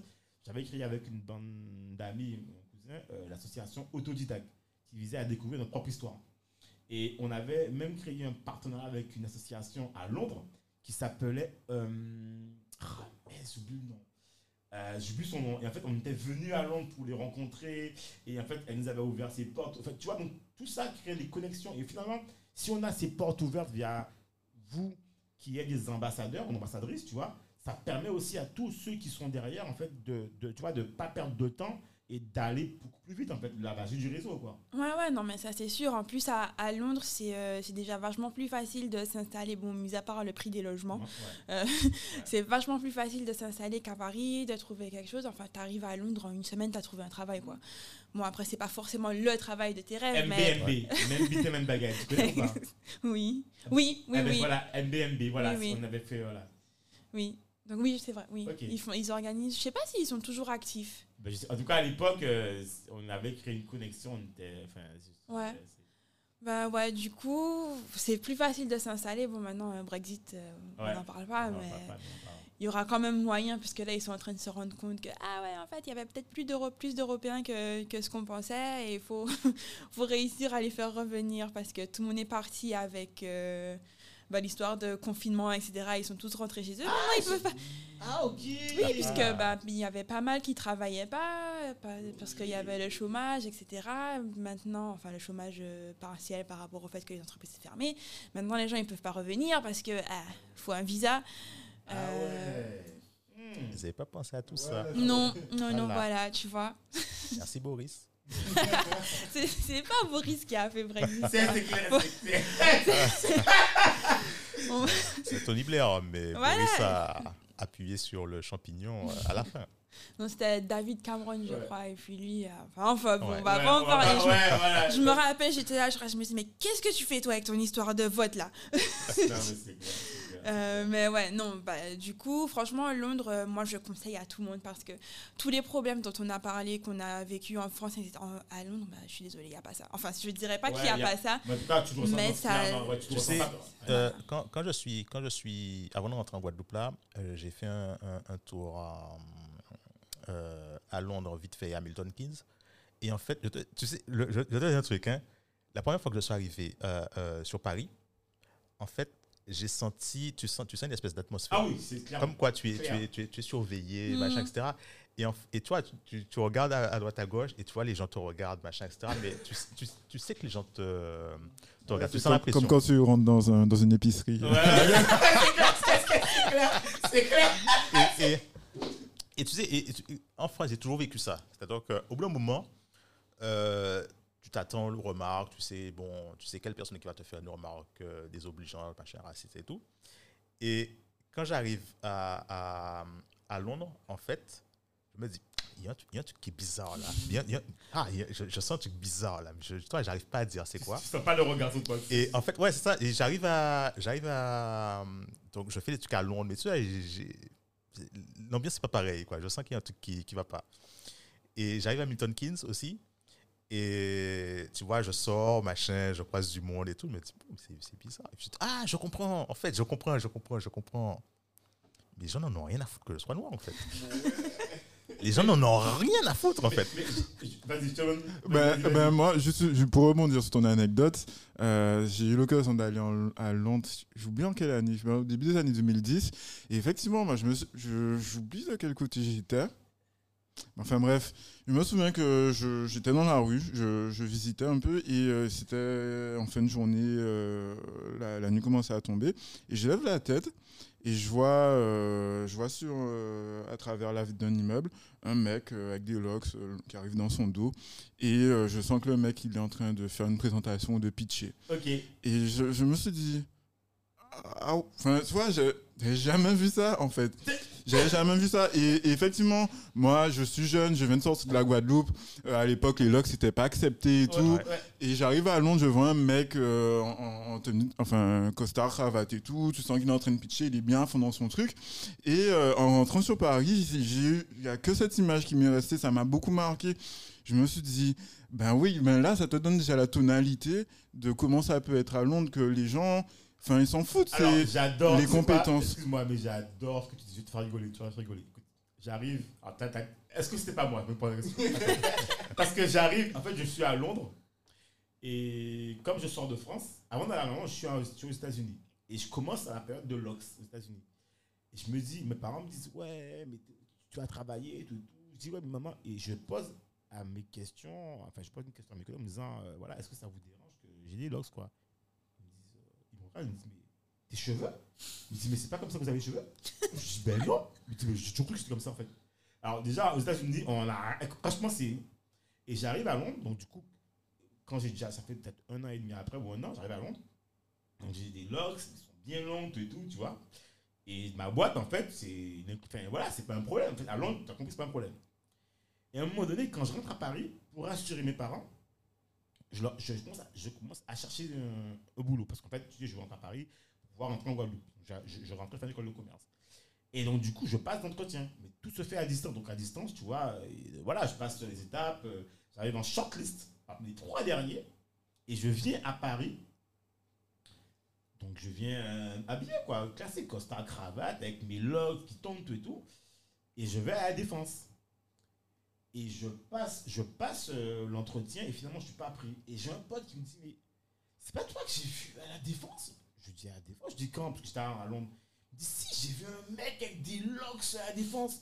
Je dis, euh, ben, il doit en avoir plein.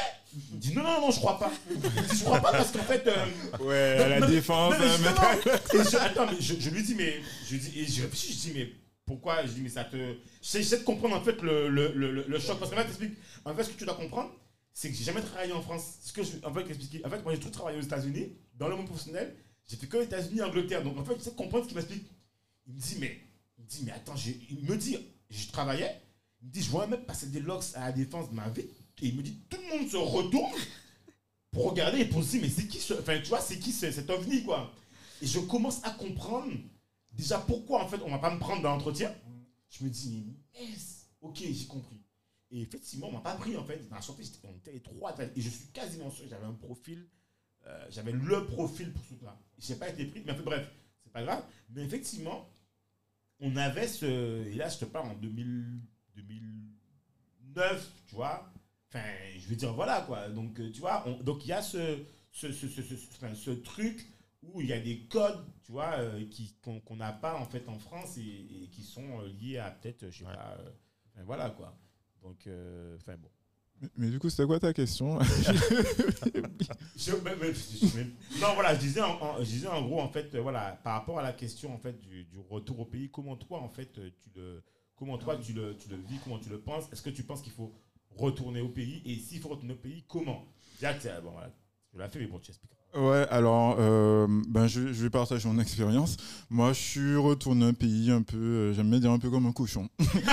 C'est-à-dire que. euh, Ouais, on t'a expulsé, on t'a expulsé, quoi, c'est ça Non, non, même pas. C'est moi, moi qui me suis cassé Ah, en fait. Et en fait, je travaillais dans, dans une start-up, j'avais fait mon stage de fin d'études, il m'avait prolongé et tout. Et puis, euh, et puis c'était en 2000 2007-2008. Et je sentais que, euh, en tout cas, sur le secteur du digital, ça commençait vraiment à bouillonner.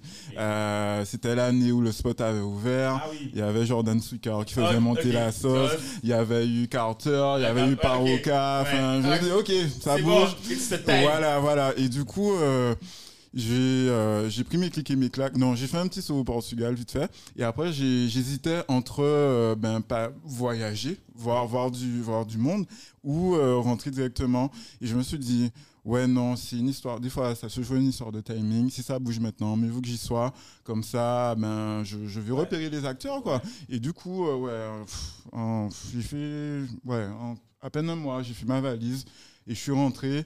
Euh, je savais déjà que je voulais entreprendre, mais je n'avais j'avais aucun plan d'attaque. T'es rentré, mais tes parents ont dû te dire Attends, euh, tu, tu, tu vas pas quitter ton boulot. Je veux dire, il y a un truc, quoi. Je veux dire, Euh, ben, les parents. euh, Ben, tu sais, j'avais terminé, euh, j'étais dans un entre-deux. Euh, en gros, j'avais terminé mon, mon, mon Ah, contrat. ouais. et puis, voilà, tu Ok. étais dans l'entre-deux et tout. J'avais pas envie de repartir dans une période d'entretien. Ouais, ça, ouais, ça, ouais. ça m'avait déjà saoulé la première fois. Et du coup, c'est une des raisons aussi pour laquelle j'ai voulu me lancer dans l'entrepreneuriat. Sauf que j'avais zéro plan, de, j'avais aucun plan. Et je me suis dit, vas-y, enfin, à ce moment-là, j'avais compris que moi, j'avais besoin de faire, quitte à me casser la gueule, donc je vais apprendre sur le terrain. Et c'est ce qui, c'est ce qui s'est fait.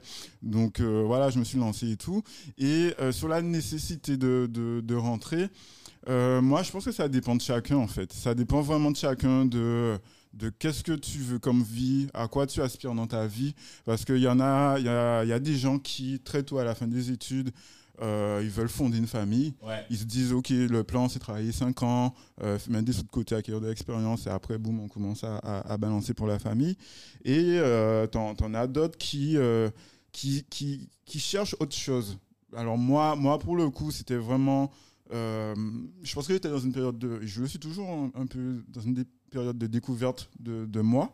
Parce que l'entrepreneur, avec l'entrepreneuriat, ce que j'adore, c'est que tu n'as jamais fini de te découvrir, Ah en ouais, fait. c'est- incroyable. Ah. C'est vraiment incroyable. Et euh, moi, voilà, du coup, je suis dans cette période-là. Et en tout cas, du coup, ben, ça s'aligne. Je veux, je veux me dire, OK, qu'est-ce que je veux? Qu'est-ce qui est le plus important pour moi? Me découvrir, apprendre. Euh, L'entrepreneuriat, ça me tente parce que les schémas classiques ne m'excitaient. pas. Ouais, ça me disait rien. Ça me disait plus rien. euh, ouais, j'étais, je sais pas, j'ai eu un moment, j'ai totalement décroché de ça. Donc, du coup, vas-y, euh, on, on- va rentrer au pays, on va apprendre. Euh, et puis, ouais, mais si c'est galère, c'est pas grave, on, on- on va se barrer. En plus, j'avais eu, en startup, j'avais eu une expérience. j'avais un poste de, entre guillemets, product owner. Et en gros, bon, aujourd'hui, on appelle ça pu- plutôt product manager. Mais euh, à l'époque, c'était product owner.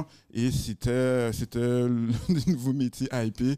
Et je me rappelle, peut-être 6 ou 8 mois après être rentré, j'avais regardé mon LinkedIn. J'avais là des recruteurs qui m'avaient envoyé des messages. Et j'étais totalement passé à côté. Mais bref, de toute façon, euh, je pense Ouais. pas que, que je, je me serais positionné. Donc au final, euh, le choix de rentrer, ça dépend des, des- des choix de vie de, de chacun. Moi, j'étais arrivé dans une période où les, les- les schémas classiques, j'estimais qu'ils ne me correspondaient pas. Donc j'ai j'ai- j'ai fait très rapidement mon choix. Et euh, après, c'est c'est- ouais, c'est une histoire de personnalité. Euh, je parle de l'entrepreneuriat. Il y a d'autres manières. Il y a des gens qui veulent rentrer, euh, avoir, un- un- avoir la sécurité d'un emploi stable. Ouais. Et, et même quand tu choisis cette option-là, comment tu le fais? Est-ce que tu fais le choix de rentrer au pays, de ch- démarcher sur place? Est-ce que tu attends, tu joues la sécurité, tu attends euh, de faire ton entretien avant de rentrer? Enfin, il y a vraiment différentes options et tout. Et je pense que euh, au final, le seul, euh, le, le seul indicateur clé, c'est quelle est ta, ta, ta sensibilité à la prise de risque. Ouais. C'est Pour moi, il n'y a que ça. Et ça, c'est ultra personnel au final. Donc, Ah. euh, ouais. J'aimerais bien rebondir en fait sur ce que tu as dit par rapport, euh, tu sais, les. C'était quoi encore le. Ah, il a dit un mot. Enfin bon, bref. Le- donc, tu as, choisi l'entrepreneuriat et ou alors les schémas classiques, c'est ce que tu as dit. Ouais. Voilà. Et du coup, en fait, et donc tu as parlé de trouver un emploi stable, etc. Et moi, bon, après, je suis pas, comme j'ai dit, je suis partie, j'avais Ouais. 19 ans. Tu l'as dit avant, Cédric, euh, quand tu pars, tu es, jeune, tu jamais travaillé, c'est un monde Tout différent. Et du coup, de là où je suis, j'ai un peu l'impression que, en fait, quand tu habites en Guadeloupe, c'est soit l'entrepreneuriat, soit tu trouves un travail et tu restes là pendant 20 ans. Yeah. Et euh, je- enfin, l'entrepreneuriat, je saurais même pas comment. Comment, m'y prendre Et rester 20 ans dans une entreprise, mais ça me donne. Ça impensable. cauchemars. c'est- Je Voilà. pense que nos parents ont fait ça, mais pour nous, je pense que c'est. C'est la porte, la porte est fermée maintenant. plus- Après, après, Ka- Karen, tu dis que l'entrepreneuriat, c'est impensable pour toi. Pourtant, le Non, peu- pas impensable, je saurais pas comment Eh, commencer. Ah, ok, d'accord, vrai, mais- ouais. Enfin, bon, je, ça fait pas trop longtemps qu'on se connaît, mais ça fait genre une heure. mais je pense que tu as déjà les, Les ba- ouais, les Ouais. bases. hein. Et, Ça me rassure. Ouais. Et puis a- après, euh, c'est vrai qu'au début, tu as l'impression que c'est soit salarié, soit entrepreneur. Mais quand tu regardes, même les générations euh, plus, plus âgées que nous, enfin bah, nos aînés, ils ont. euh, t'as le mec qui est, qui est salarié depuis 30 ans dans la même boîte, mais à côté, il a un business. Il a des locations, il a des bœufs, tu vois, il a une petite activité à côté. Et, euh, et puis même, même chez nous, euh, pour, pour les générations les plus jeunes, c'est c'est quelque chose qui, qui se positionne. De toute façon, je pense que tôt ou tard, tu vas finir par te poser la question parce que les, les salaires ne suivent pas.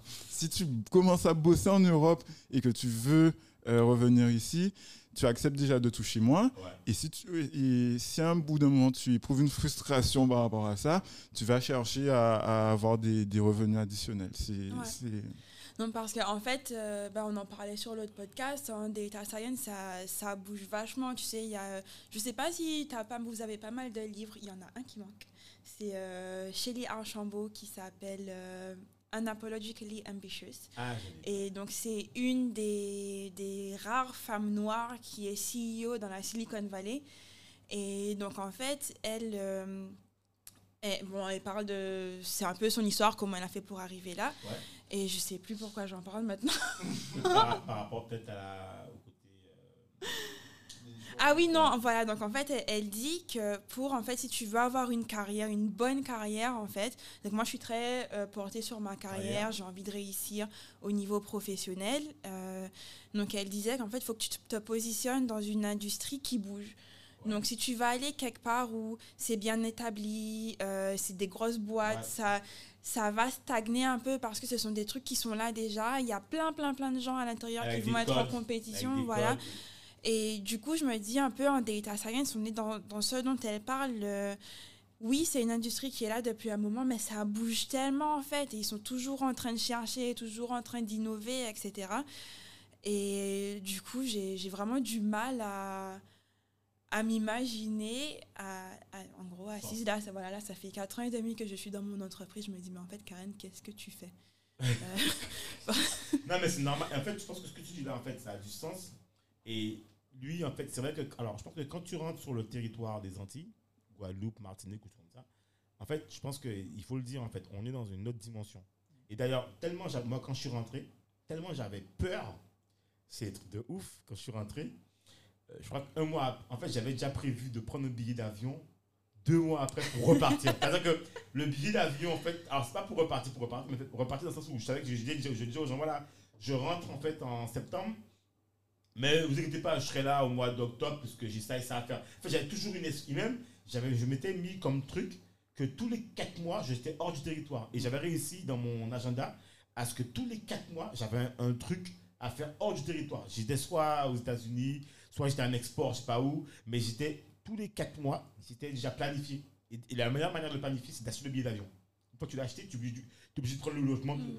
vois. Donc, tu vois, quelque part, euh, je pense que, et pour finir mon propos, aux Antilles, déjà par exemple, c'est le public qui tire le privé. Les salaires du public sont plus hauts, enfin, entre guillemets, dans les mêmes postes équivalents sont plus hauts. Tandis que dans les territoires, euh, émer- dans les territoires en fait, euh, les- les- dans les métropoles, c'est l'inverse.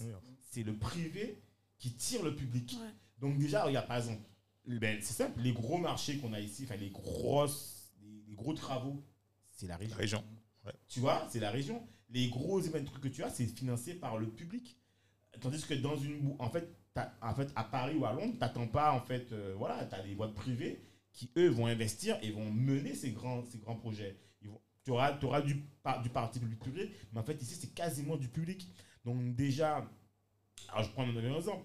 On a aussi nos fameux métiers bastions, euh, enseignants, EDF. Euh, tu vois, tu as plein de métiers où on a, je pense comme vous, des amis qui sont là-dedans. Et déjà, souvent, ils touchent plus qu'un hexagone. Quand ils arrivent dans un poste où ils ont les fameux 30 ou 40. Ouais. En fait, tu vois, tu as tout ça qui biaise le jeu, en fait. Et, et- et quelque part, on essaie, maintenant, je pense que vous le voyez, en tant qu'indépendant, on va vouloir te, te- pas te payer moins cher, mais en fait, grogner sous le prix. Alors Ouais. que, tu vois, euh, no way, quoi, en fait.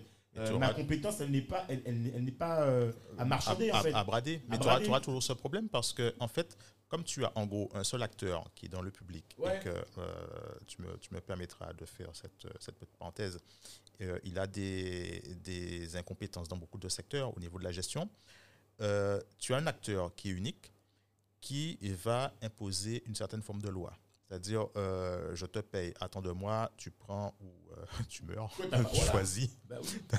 Et puis, et donc, ça fait que, euh, comme tu dis, le marché est faussé, donc tu dois te plier à, à ces règles.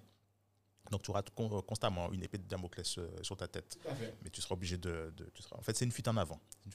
D'autant plus qu'on est sur un territoire. C'est pas Ouais. comme quand tu es à Paris, tu peux bosser à Marseille, tu peux bosser euh, Ouais. à Londres. Exactement. On est sur une île. Exactement. faut prendre l'avion pour sortir. Voilà.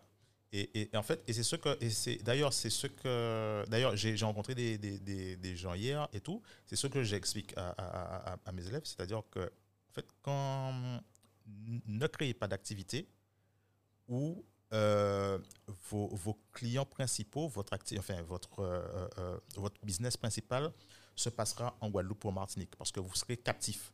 C'est-à-dire qu'il y a le, le moindre problème, la, la moindre, le moindre souci qui se passe, vous, êtes, vous êtes soumis à, cette problématique. Pensez d'abord, rai- raisonnez d'abord à je crée l'activité à l'extérieur. Bon, je ne vais pas me faire que des amis, mais bon, Oui. voilà, il faut dire les choses. Créez l'activité à l'extérieur.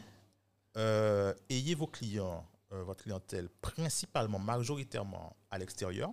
Comme ça, vous n'êtes pas captif. C'est-à-dire que tu as l'acteur majeur qui vient te dire, par exemple, du jour au lendemain, bon, écoute, euh, le marché, ça va être ça, et puis je te paierai. Non, non. Désolé. Je n'ai pas besoin de suivre d'intérêt. C'est toi qui viens me chercher. C'est pas moi qui viens te chercher. Je n'ai pas besoin de toi. Donc, je ne, peux, je, ne, je ne suis pas soumis à ta loi. Oui, tant- en tout cas, tant que c'est possible, tu as raison. Voilà. avoir- tant que c'est possible, en tout cas, après, il y a des, il y y a des activités où c'est pas possible. Et je prends, un, je prends un autre exemple qui est tout bête. Euh, Il y, a, il y y a un questionnement aussi, c'est quand on rentre, en fait, sur le- quand on revient au territoire, on se dit, voilà, ben, je reviens, ça veut dire que, je prends un tout bête, hein. en France, il y a ce qu'on appelle la carte UGC pour aller au ciné. Là. Tu dis, bon, voilà, tu n'as plus ta carte UGC, euh, tu vas devoir, en fait, te contraindre, en fait, à la presse locale ou à ce ce qu'on te donne sur place, que tu vas pas pouvoir consommer ce que tu consommais avant ou que tu vas devoir l'importer à plus cher. Donc, t'as- t'as- t'as- t'as- moi, un truc que moi j'ai toujours eu du mal, et jusqu'à présent j'ai du mal, je vais même pas le faire, c'est aller faire les courses en fait. J'ai, ça me, ça me, ça me rend malade de savoir ce que je paye. Euh, et quand tu vois la, la conf- la- comment on construit le prix, que tu qu'il y a une opacité en fait sur les prix, sur euh, comment en fait on fabrique le prix pour te dire que ça coûte tant de temps d'euros, dis attends, je suis désolé, on peut, pas- ça peut pas me coûter trois fois plus cher en fait. Il y a un Ouais. problème. Donc tu vois, tu as tout ça et en même temps tu te sens prisonnier puisqu'en fait tu n'as pas forcément les moyens de contrer ça. Euh, je prends tout bête. Là, actuellement, euh, on est en train de nous vendre, là, je vous le dis tout de suite, hein, on va vous dire ça là. Tout ce que vous achetez déjà à un prix cher, enfin cher, plus cher, on va vous dire là, il y a, là, il y a un il y a un problème énorme là, c'est les conteneurs. Les prix ont augmenté de 80%. C'est-à-dire que là, il y a un problème de disponibilité de conteneurs. Donc aujourd'hui, tous les gens qui, font, qui font du conteneur on augmente le prix d'un conteneur que tu, exemple, tu payes à 300 euros, maintenant tu vas le payer peut-être 3000 euros.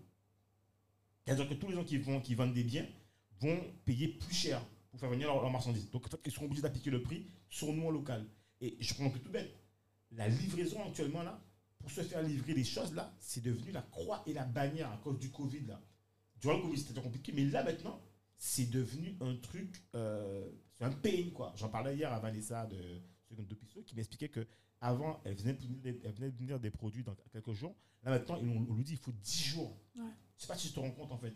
Donc, on vit une forme, en fait, dans- on vit dans, dans, dans différentes formes de choses qui fait que ça peut être un frein dès le début pour tous ceux qui veulent soit venir s'installer, soit venir créer une boîte. D'autant plus, alors je vais souligner un, un truc qui est important, c'est que on a aussi cette vision, cette, cette chose que il y a beaucoup d'originaires des Antilles qui ne rentrent pas. Et dans le même temps, on a beaucoup plus d'hexagonaux qui viennent s'installer. Et en fait, c'est là où on se dit, mais pourquoi, en fait, euh, pour- la questionnement, je pense que tout le monde se pose la question, pourquoi cette, cette, population active ne rentre pas. Donc la question que je vais vous poser, c'est est-ce que, ben, en fait, ils n'ont pas les compétences? Est-ce que ben, ils n'arrivent pas à avoir les bons postes? Est-ce que ben, ils n'ont pas les couilles de rentrer Ou est-ce que d'autres, en fait, ont plus les couilles de rentrer Je dis vulgairement. Ou voilà, qu'est-ce qui fait qu'on a cette impression que on parle, tu parlais de, de, de- de- de décroissance euh, au niveau de cette population active, et on a, et il y en a beaucoup d'originaires qui ont les compétences, clairement. Je sais pas, comment vous, C'est un mélange de tout ça aussi, à, Ouais. plus- à- à différents degrés, évidemment, puisque tu as, tu as, tu as, des, euh, tu as l'accélération dans le monde au niveau de plusieurs, euh, plusieurs marchés, au niveau de plusieurs technologies, qui fait que le monde est devenu plus, de plus en plus compétitif. Euh, si tu restes sur ton île, tu n'es jamais sorti, etc., tu te coupes de certains marchés. Même au niveau de l'île, je te, je te donne, je, Oui, je vais passer sur les extrêmes. Euh, la France est en train de perdre euh, son monopole au niveau de l'aérospatial. La France est niveau- en train de perdre son monopole au niveau de, du nucléaire. Et bêtement, hein, c'est tout bête. C'est- comme ça que ça, ça se passe. Euh, tu restes sur ton île, pour rester sur, sur- sur- sur le- le- la Guadeloupe. Tu as déjà, déjà ton marché est restreint, mais les marchés potentiels que euh, euh, ton, ton pays euh, possédait, Ouais. ils sont en train de se restreindre progressivement et ton pays ne bouge pas fondamentalement. Il ne, il ne- il ne fait rien pour contrer ça. Les autres, les autres, ils avancent. Donc, si toi, tu ne fais pas une montée en compétences pour participer à l'échiquier mondial au niveau de, de, euh, de l'emploi, au niveau des, euh, du, du progrès, etc., entre guillemets, tu es déjà out. Tu te, tu, tu- Ouais, tu te, tu te- tu te ouais, crées ton ouais, propre handicap. Tu te mets hors du jeu. Quoi, Tu te mets hors du jeu. Ensuite, euh, ça c'est pour la, la- la partie compétence, je pense. Ensuite, tu as la partie euh, au, niveau, au niveau même euh, Mais regarde, salaire. Mais au niveau des. Voilà, voilà. Au niveau salaire, excuse-moi, euh, mettons, tu as, as- as- as des postes où tu peux gagner euh, 15 000, 20 000, 30 000 euros euh, euh, Ouais. euh, par mois. Tu vas rentrer en Guadeloupe et Martinique pour gagner quoi? On va te proposer un SMIC, mais mon gars va te, enfin, excuse-moi, il va te suicider. Il va te suicider. Karen, est-ce que tu serais prêt? Alors, Karen, Karen, alors, Karen, Non, regarder avec de gros yeux. En fait, c'est un, un mode de vie, que tu perds. Parce que re- regarde, je- je- on reste, on reste, je- je- on monte même pas sur les salaires à 30 000. On reste sur des salaires, mettons, à 10 000 euros. Ouais, D'accord? Ouais. Tu as, ton, mode de vie. Ça veut dire que tu as ton confort. Tu as, tu as peut-être l'habitude de partir euh, euh, visiter Donc, attends, en. Quand je suis parti de l'Angleterre, et j'avais pas compris, en fait, en fait euh, ma, la, la RH me dit Mais non, Cédric, ne pars pas tout de suite, en fait, parce que as, on a ce qu'on appelle un, on a, on, a, on a un pourcentage sur le bonus de la boîte chaque trimestre. C'est une boîte dans, le- dans le pétrole. Mhm. Enfin, dans le pétrole. Dans... Je dis Ouais, mais ouais, sais. Et quand je quitte la boîte, je touche mon premier chèque euh, sur ce bonus. Parce que c'était, en fait, il fallait au moins un an d'ancienneté. Ouais. J'ai touché trois ou quatre fois mon salaire. Et je fais Oh Je dis non. Et, et Je me suis fait eu. non, mais je- voilà. Et en fait, tu sais, c'est vrai que cette question de salaire, cette question de conditions dont tu parles, enfin, c'est vrai que c'est. Karen. Laissez-moi tranquille. What's your point? Qu'est-ce que, voilà, c'est quoi ton point là-dessus? Est-ce que tu serais prêt? Non, pas cette super. En fait, en gros, c'est- ouais, c'est quoi ton point de vue là-dessus, comme dit Dominique? Bah, niveau salaire, c'est ça? Ouais, est-ce que, est-ce que tu. Parce que, enfin, voilà. euh, je, dis- je dirais que ça dépend. Parce que franchement, en- encore, enfin dans la, bon, les sous c'est bien, hein, ça permet de voyager. J'aime beaucoup voyager. Euh, pendant le confinement là, c'était dur. euh, J'avais pas du tout envie de cuisiner. Du coup, c'était bien d'avoir des sous pour euh, Voilà. pour commander. voilà. tu vois. Voilà. Euh, mais il n'y a, y a pas que l'argent, d'accord? Donc, il y a, y a d'autres choses, il y a d'autres avantages.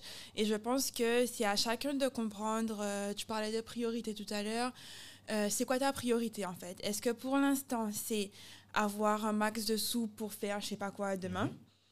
Ou est-ce que c'est, je sais pas, d'être proche de ta famille ou d'avoir un différent rythme de vie? Comme, euh, je sais plus qui est-ce qui a dit que c'était un peu plus lent ici. c'est, ouais, c'est toi, C'est. Dominique. Donc peut-être que, je sais pas, si tu te dis, euh, oh purée, je suis à Londres, à Paris, à New York, euh, je sens que je vais faire un arrêt cardiaque parce que ça va trop vite, euh, tu peux peut-être revenir un peu. Ça, tu, y a, tu vois, il y a des Oui, avantages. Donc c'est vraiment... euh, les, les, euh, les enfants que tu évites. tes Voilà, enfants, et après, mieux comme Comme on se dit, on dit aussi, tu sais, les salaires à, tu disais, euh, 10 000, 20 000 euh, euros par, par mois. Euh, à quel prix? Parce que si tu y es de 5h à 5h du matin à 23h, euh, ton, temps ton temps a un prix aussi. hein. Donc, est-ce qu'on prend tout ça en compte?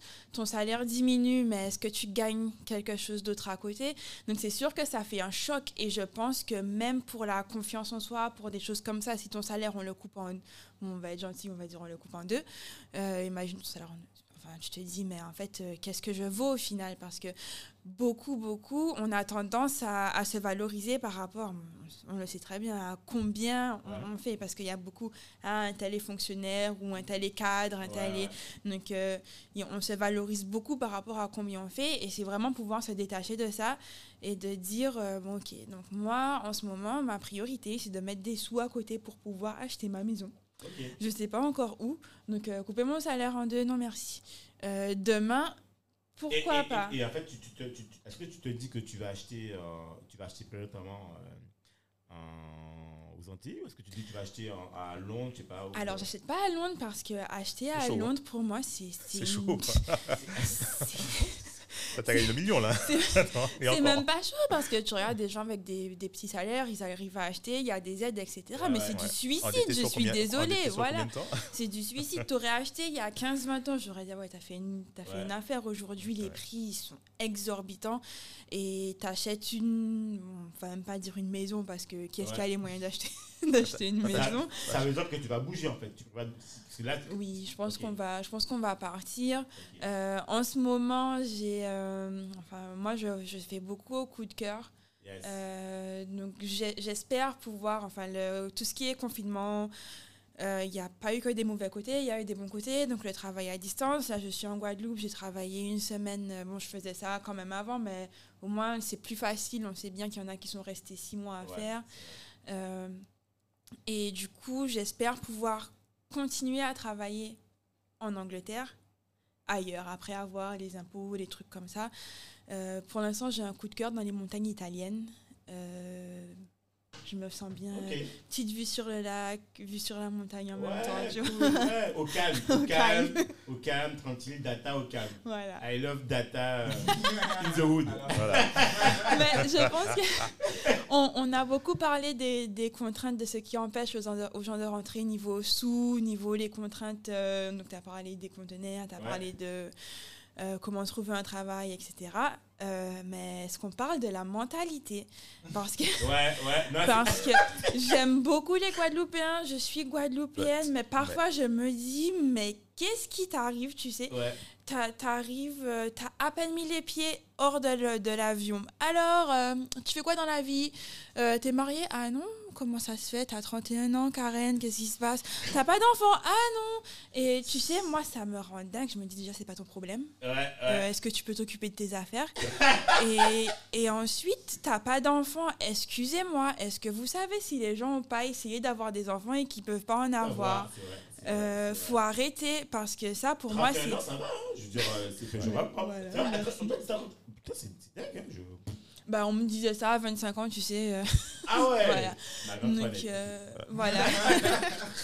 Donc euh, ça, ce sont des choses aussi où je me dis. Mais ça, euh, attends, c'est des réflexions qui viennent de tes copines ou non, ça vient de ça vient de partout. Tu rencontres des gens, je- tu te rappelles même pas de la personne. Tu sais, c'est des gens tu, tu les as vus petits. Ouais, ok. T'as la tête de ta maman, voilà, t'as la tête de ta maman, du coup ils te reconnaissent. Et du coup tu te dis, déjà, je te connais pas, donc euh, d'où tu m'adresses la parole? Enfin, justement- moi j'habite à. Londres, on n'adresse pas la parole aux gens, vous savez, donc euh, Ah d'où ouais, tu m'adresses la parole? Voilà, et tu me poses des questions très très personnelles. Euh, non. et du coup, venir en vacances comme ça, on te pose des questions, ça gave. Et tu te dis, mais en fait, quand je vais revenir, tu sais ce que tu disais tout à l'heure, euh, quand tu es à Paris, quand tu es en France, on te fait des petites remarques comme ça, mais quand tu es en Guadeloupe, on te fait des petites remarques comme ça aussi. En, en gros, il faut choisir entre la peste ou le choléra. Voilà. Non, mais, mais du coup, euh, euh, moi, je trouve ça top dans le sens où, euh, enfin, ce que tu dis, dans le sens où finalement, effectivement, un truc qu'on n'a pas parlé, c'est l'aspect euh, mentalité, mentalité management. C'est vrai que euh, a. Est-ce que finalement, euh, euh, pour toi, Julien, est-ce que as, toi, quand tu es retourné, tu as vécu ça euh, différemment Comment tu t'es senti le fait que, ben, aux Antilles, en fait, effectivement, ben, on te pose des questions, des fois quasiment perso, et puis le, le contexte, quoi. Comment tu. tu... Alors, bon, déjà, je suis un mec, du coup, euh, ça Ouais, change tout. ouais. Mais euh, c'est vrai que depuis que j'ai passé 30 ans, ça, il y a certaines questions. Ouais. Ça commence à, à- à poser des questions. Mais euh, non, j'ai pas été gêné. En fait, alors soit je, soit je m'adapte, soit le fait de. En fait, je pense que c'est surtout le fait de d'avoir pu revenir assez régulièrement, ça te permet de, de te dire ok c'est vrai les gens sont comme ça ici machin, tu gères. Et puis euh, je suis enfin je suis pas dans dans comment dire ça? Je suis pas dans je suis pas le type de personne qui, qui a 32 000 relations machin Ouais. qui m'a j'ai un cercle d'amis assez quali assez restreint Ouais. et j'avoue que je, je tourne avec eux et tout. Après, je dis pas que je suis pas ouvert, mais euh, non, ça, ça va. C'est vrai que je, je comprends au final, c'est quand tu viens d'une grande métropole, c'est comme si, quand tu reviens ici, c'est comme si tu venais dans un village. Et dans un village, tout le monde se connaît. Enfin, ça fait partie aussi de la culture antillaise, je pense, de, de, de, de faire. Enfin, j'ai envie de dire de faire attention à l'autre. Ouais, ouais. On reste dans les clous là. Ouais, ouais. parce que mais, mais même, enfin, moi, moi, je me souviens euh, quand j'étais encore tout petit. Il y a, il y a un truc qui m'avait marqué, c'est qu'à Marie-Galante, quand j'étais allé à Marie-Galante euh, en, en vacances avec la famille, à Marie-Galante, les gens laissent leur, laissent leur porte ouverte. Et Ouais, euh, je ouais. crois que, que depuis quel... Enfin, j'ai eu l'occasion d'y retourner depuis que je suis revenu en, en Guadeloupe. Je sens que c'est un peu différent. Ouais. Il y a un peu plus de méfiance. Donc, euh, les, les choses changent, mais t'as- t'as- t'as- t'as- c'est la culture antillaise aussi, quelque part. Faut, ça fait partie des choses que tu devras accepter ou pas. Euh, make your choice. Et, et en termes de, de management pur en- en- du côté pro, euh, comment dire? C'est compliqué. C'est compliqué parce que euh, quand tu vas revenir ici, on, en parlait au début, tu as, envie d'apporter ta brique, d'apporter du changement, de l'amélioration. Sauf que les gens, ils fonctionnent déjà d'une manière. Ça va pas vous sauter là, qui change en bite. et, et où, où c'est très compliqué. Il faudra que tu. euh, moi, moi j'ai, mine de rien, j'ai ce côté un peu euh, rentre dedans. Et euh, en, en discutant, en échangeant beaucoup avec ma, ma soeur, par exemple, elle m'expliquait que, ouais, il faut plus peut-être rentrer dans les clous, intégrer le système et après changer le système de l'extérieur. Ça encore, c'est un choix. Qu'est-ce que tu veux faire euh, côté pro? Est-ce que tu acceptes de euh, d'attendre 3-4 ans dans une boîte avant d'avoir assez de, de- de- d'impact pour insuffler du changement? Et encore, sachant que ça va prendre du temps Ou est-ce que euh, tu, tu adhères directement au système et au final tu, tu, tu, te, fais, tu te laisses couler dedans? Moi, je pense que une des questions que chaque Antillais devrait se poser s'il souhaite rentrer, c'est ok, euh, tu, tu rentres, tu vas apporter du changement, mais c'est vrai qu'une fois, dans la, une fois dans la vie quotidienne, tu as des problématiques très terre à terre. Ouais, et ouais, ouais, qu'est-ce que tu fais à ce moment-là, tu vois? Qu'est-ce que tu fais à ce moment-là? Et euh, je pense que tout le monde veut rentrer avec des ambitions nobles et tout. Et euh, si, si on devrait, si, enfin, pour moi, l'un des un, un mo- un moyen de- d'insuffler un véritable changement, c'est de, euh, d'essayer de faire attention à ça, de voir à quel point on se laisse engluer au final dans, dans le système. Parce que c'est, c'est- c'est- si tout le monde finit par rentrer dans le rang, à, à se dire ouais, mais il est bon comme ça, il n'y a pas de changement. Et en politique, c'est pareil. En, po- en politique, c'est exactement pareil.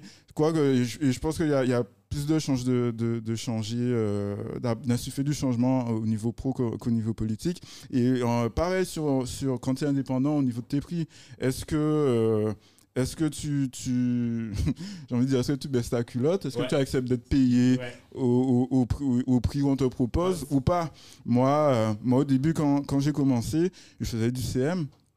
CM, c'est l'une des, des nouvelles compétences euh, les plus demandées. euh. CM, tu peux expliquer pour les auditeurs Euh, c'est Community Manager. Voilà. C'est ceux qui, euh, ceux qui créent tout le contenu lié aux pages sur les réseaux sociaux et qui gèrent aussi les interactions avec la communauté. Et voilà, à, à quel prix, à quel prix tu, tu, tu vends tes prestations? Quand tu t'es déjà fait embarrer par cinq clients parce qu'ils estiment que tu es trop cher et qu'ils vont prendre, vont prendre quelqu'un à, à, à 250, 300 euros. Ou encore, moi j'ai vu passer un moment, il y avait une mode de, de site internet à, à, à, à moins de 100 balles. Enfin, c'est c'est quoi le délire? C'est vraiment on, quoi compte, si on compte l'hébergement, Ouais, enfin, comment quoi? Je... Je, Expliquez-moi. je- je te dirai comment il faut, faut les gérer. en off, je ne le dis pas ici, je te le dirai en off. On externalise. Voilà. Et euh, donc voilà, et encore une fois, euh, je pense qu'au final, euh, le, choix est vachement individuel. C'est euh, le choix revient à chacun d'accepter ou pas certaines choses. Euh, moi, par exemple, je dis pas que je suis le modèle à suivre, mais c'est vrai que j'ai eu l'occasion de, postuler depuis que je suis rentré et j'ai eu l'opportunité d'être sur un poste à, à 2005. Euh, on m'a fait comprendre que 2005 ici, c'est super bien payé. ok, ouais. fine. Ouais. Mais euh, du coup, euh, ça, ça, a fait mon- ça a fait monter la- le- le- l'enjeu du poste. Et je me suis dit, ouais, au final, euh, je vais rentrer dans une boîte. Je vais sûrement bien faire ce qu'on me demande de faire, mais est-ce que, est que j'aurai toujours ce truc d'apprendre, de Ouais. découvrir, de me challenger et tout? Et au final, euh, j'ai refusé. J'ai refusé, tout le monde m'a regardé avec les, les, les yeux écarquillés et tout. Euh, même en dehors de la, la, la question du, du, du salaire, que ça soit intéressant ou pas. Mais c'est surtout que, ouais, moi, c'était. euh, Qu'est-ce que, quel sens ça a? Quel, où, où est le challenge pour moi Ouais. de, La progression, voilà, la marge voilà d'apprentissage. la marge d'apprentissage. Et euh, bon, après, de temps en temps, lorsque c'est dur, je me dis, ah putain, merde, qu'est-ce que j'ai fait? Mais au final, l'avenir m'a donné raison, puisque quelques semaines après, le Covid est arrivé et la, la boîte, la boîte a dû arrêter ses activités. Wow. Donc voilà, mais en gros, ça, c'est juste un exemple pour illustrer euh, le fait que euh, chacun a des choix à faire et au final, c'est la multitude de, ch- de choix individuels qui va euh, donner une tendance, en fait. C'est ça? Ouais. Donc, euh, ouais, c'est. euh, qu'est-ce qu'on qu'est-ce qu'on veut? Qu'est-ce qu'on est prêt à faire? Et au final, euh, ben, j'en reviens toujours. euh, la résistance au risque, au final. Ouais. C'est top, c'est top. Ben, on est sur, on est sur, euh, sur, euh, sur la fin d'eau. Ouais. Euh, on va se faire un petit tour de pour terminer, mais en gros, euh, je pense qu'on a répondu à pas mal de- de- d'interrogations qu'on avait, et puis je pense que ça va nourrir aussi quelques questionnements les auditeurs. Euh, donc, qu'est-ce que tu as envie de dire pour, euh, pour clôturer en fait euh, cette question de retour au pays, de partir? Comment toi, en fait, tu penses qu'on pourrait boucler la boucle? Un conseil, tu veux dire? Un conseil, une phrase, un truc, voilà, je sais pas, c'était un truc. Alors, je dirais simplement aux auditeurs qui sont dans cette optique, tout commence avec un plan. Il faut avoir un plan. Ah, c'est pas mal ça. Il faut démarrer avec un plan. Si vous n'avez pas de plan, c'est comme si euh, c'est comme si tu me dis euh, tu construis la maison, mais t'as pas. Ouais, euh, on verra En l'architecture. fait, tu veux après, dire une roadmap, quoi. Je veux dire que finalement, si on avait une roadmap. C'est en quoi fait- l'objectif? Je vais rentrer, mais c'est quoi l'objectif? C'est qu'est-ce que je vais faire si ce plan Et tu, tu dois toujours avoir un contingency plan, c'est-à-dire euh, tu as un problème, un backup. Tu as un problème, ça se passe pas comme tu veux. Qu'est-ce que tu fais à côté? Et tu dois aussi te mettre des deadlines. Bon, à tel, euh, à tel, euh, je me fixe telle, euh, comment je dirais, telle date limite pour être à tel niveau. Si je suis pas là, hop, je, je bifurque. Voilà, même si ça, même si ça, ça a fonctionné, mais deux ans après, mais non, j'ai déjà bifurqué, j'ai pas de temps à perdre. Mais il faut avoir, faut avoir déjà le plan. Il faut déjà le faire. Super, super. Donc euh, pour, euh, ben, pour terminer en fait ce, petit tour, en fait, euh, j'ai envie de poser à tout le monde en fait cette question-là. C'est ben, à Karen déjà, je te pose la question en fait, à quand le retour au pays? Alors, je, mais, je- mais je le dis exprès dans le sens où, où en fait tu as bien expliqué en fait c'est quoi ta vision du retour au pays, c'est ça qui est intéressant, tu vois, c'est que toi tu disais effectivement que le retour au pays peut passer aussi par un, par un investissement en fait personnel sur des projets ou autre chose, tu vois. Euh, à, à- à Julien, en fait, ben, j'ai envie de te dire, en fait, euh, c'est quoi la suite pour toi? Tu vois, comment toi, tu vois ton, ton futur? Et Dominique, en fait, euh, comment toi, en fait, qui envisage aussi, en fait, peut-être de, de repartir, en fait, comment tu vois la suite? Quoi C'est pour conclure le truc, voilà. Et si vous avez un mot à dire, ben, profitez, c'est le moment. Ok. Donc, en y réfléchissant bien, je pense que j'ai jamais quitté la Guadeloupe, en fait. Ah, D'accord? Parce que tout ce qui est la Guadeloupe, partout où je vais, ça vient avec moi.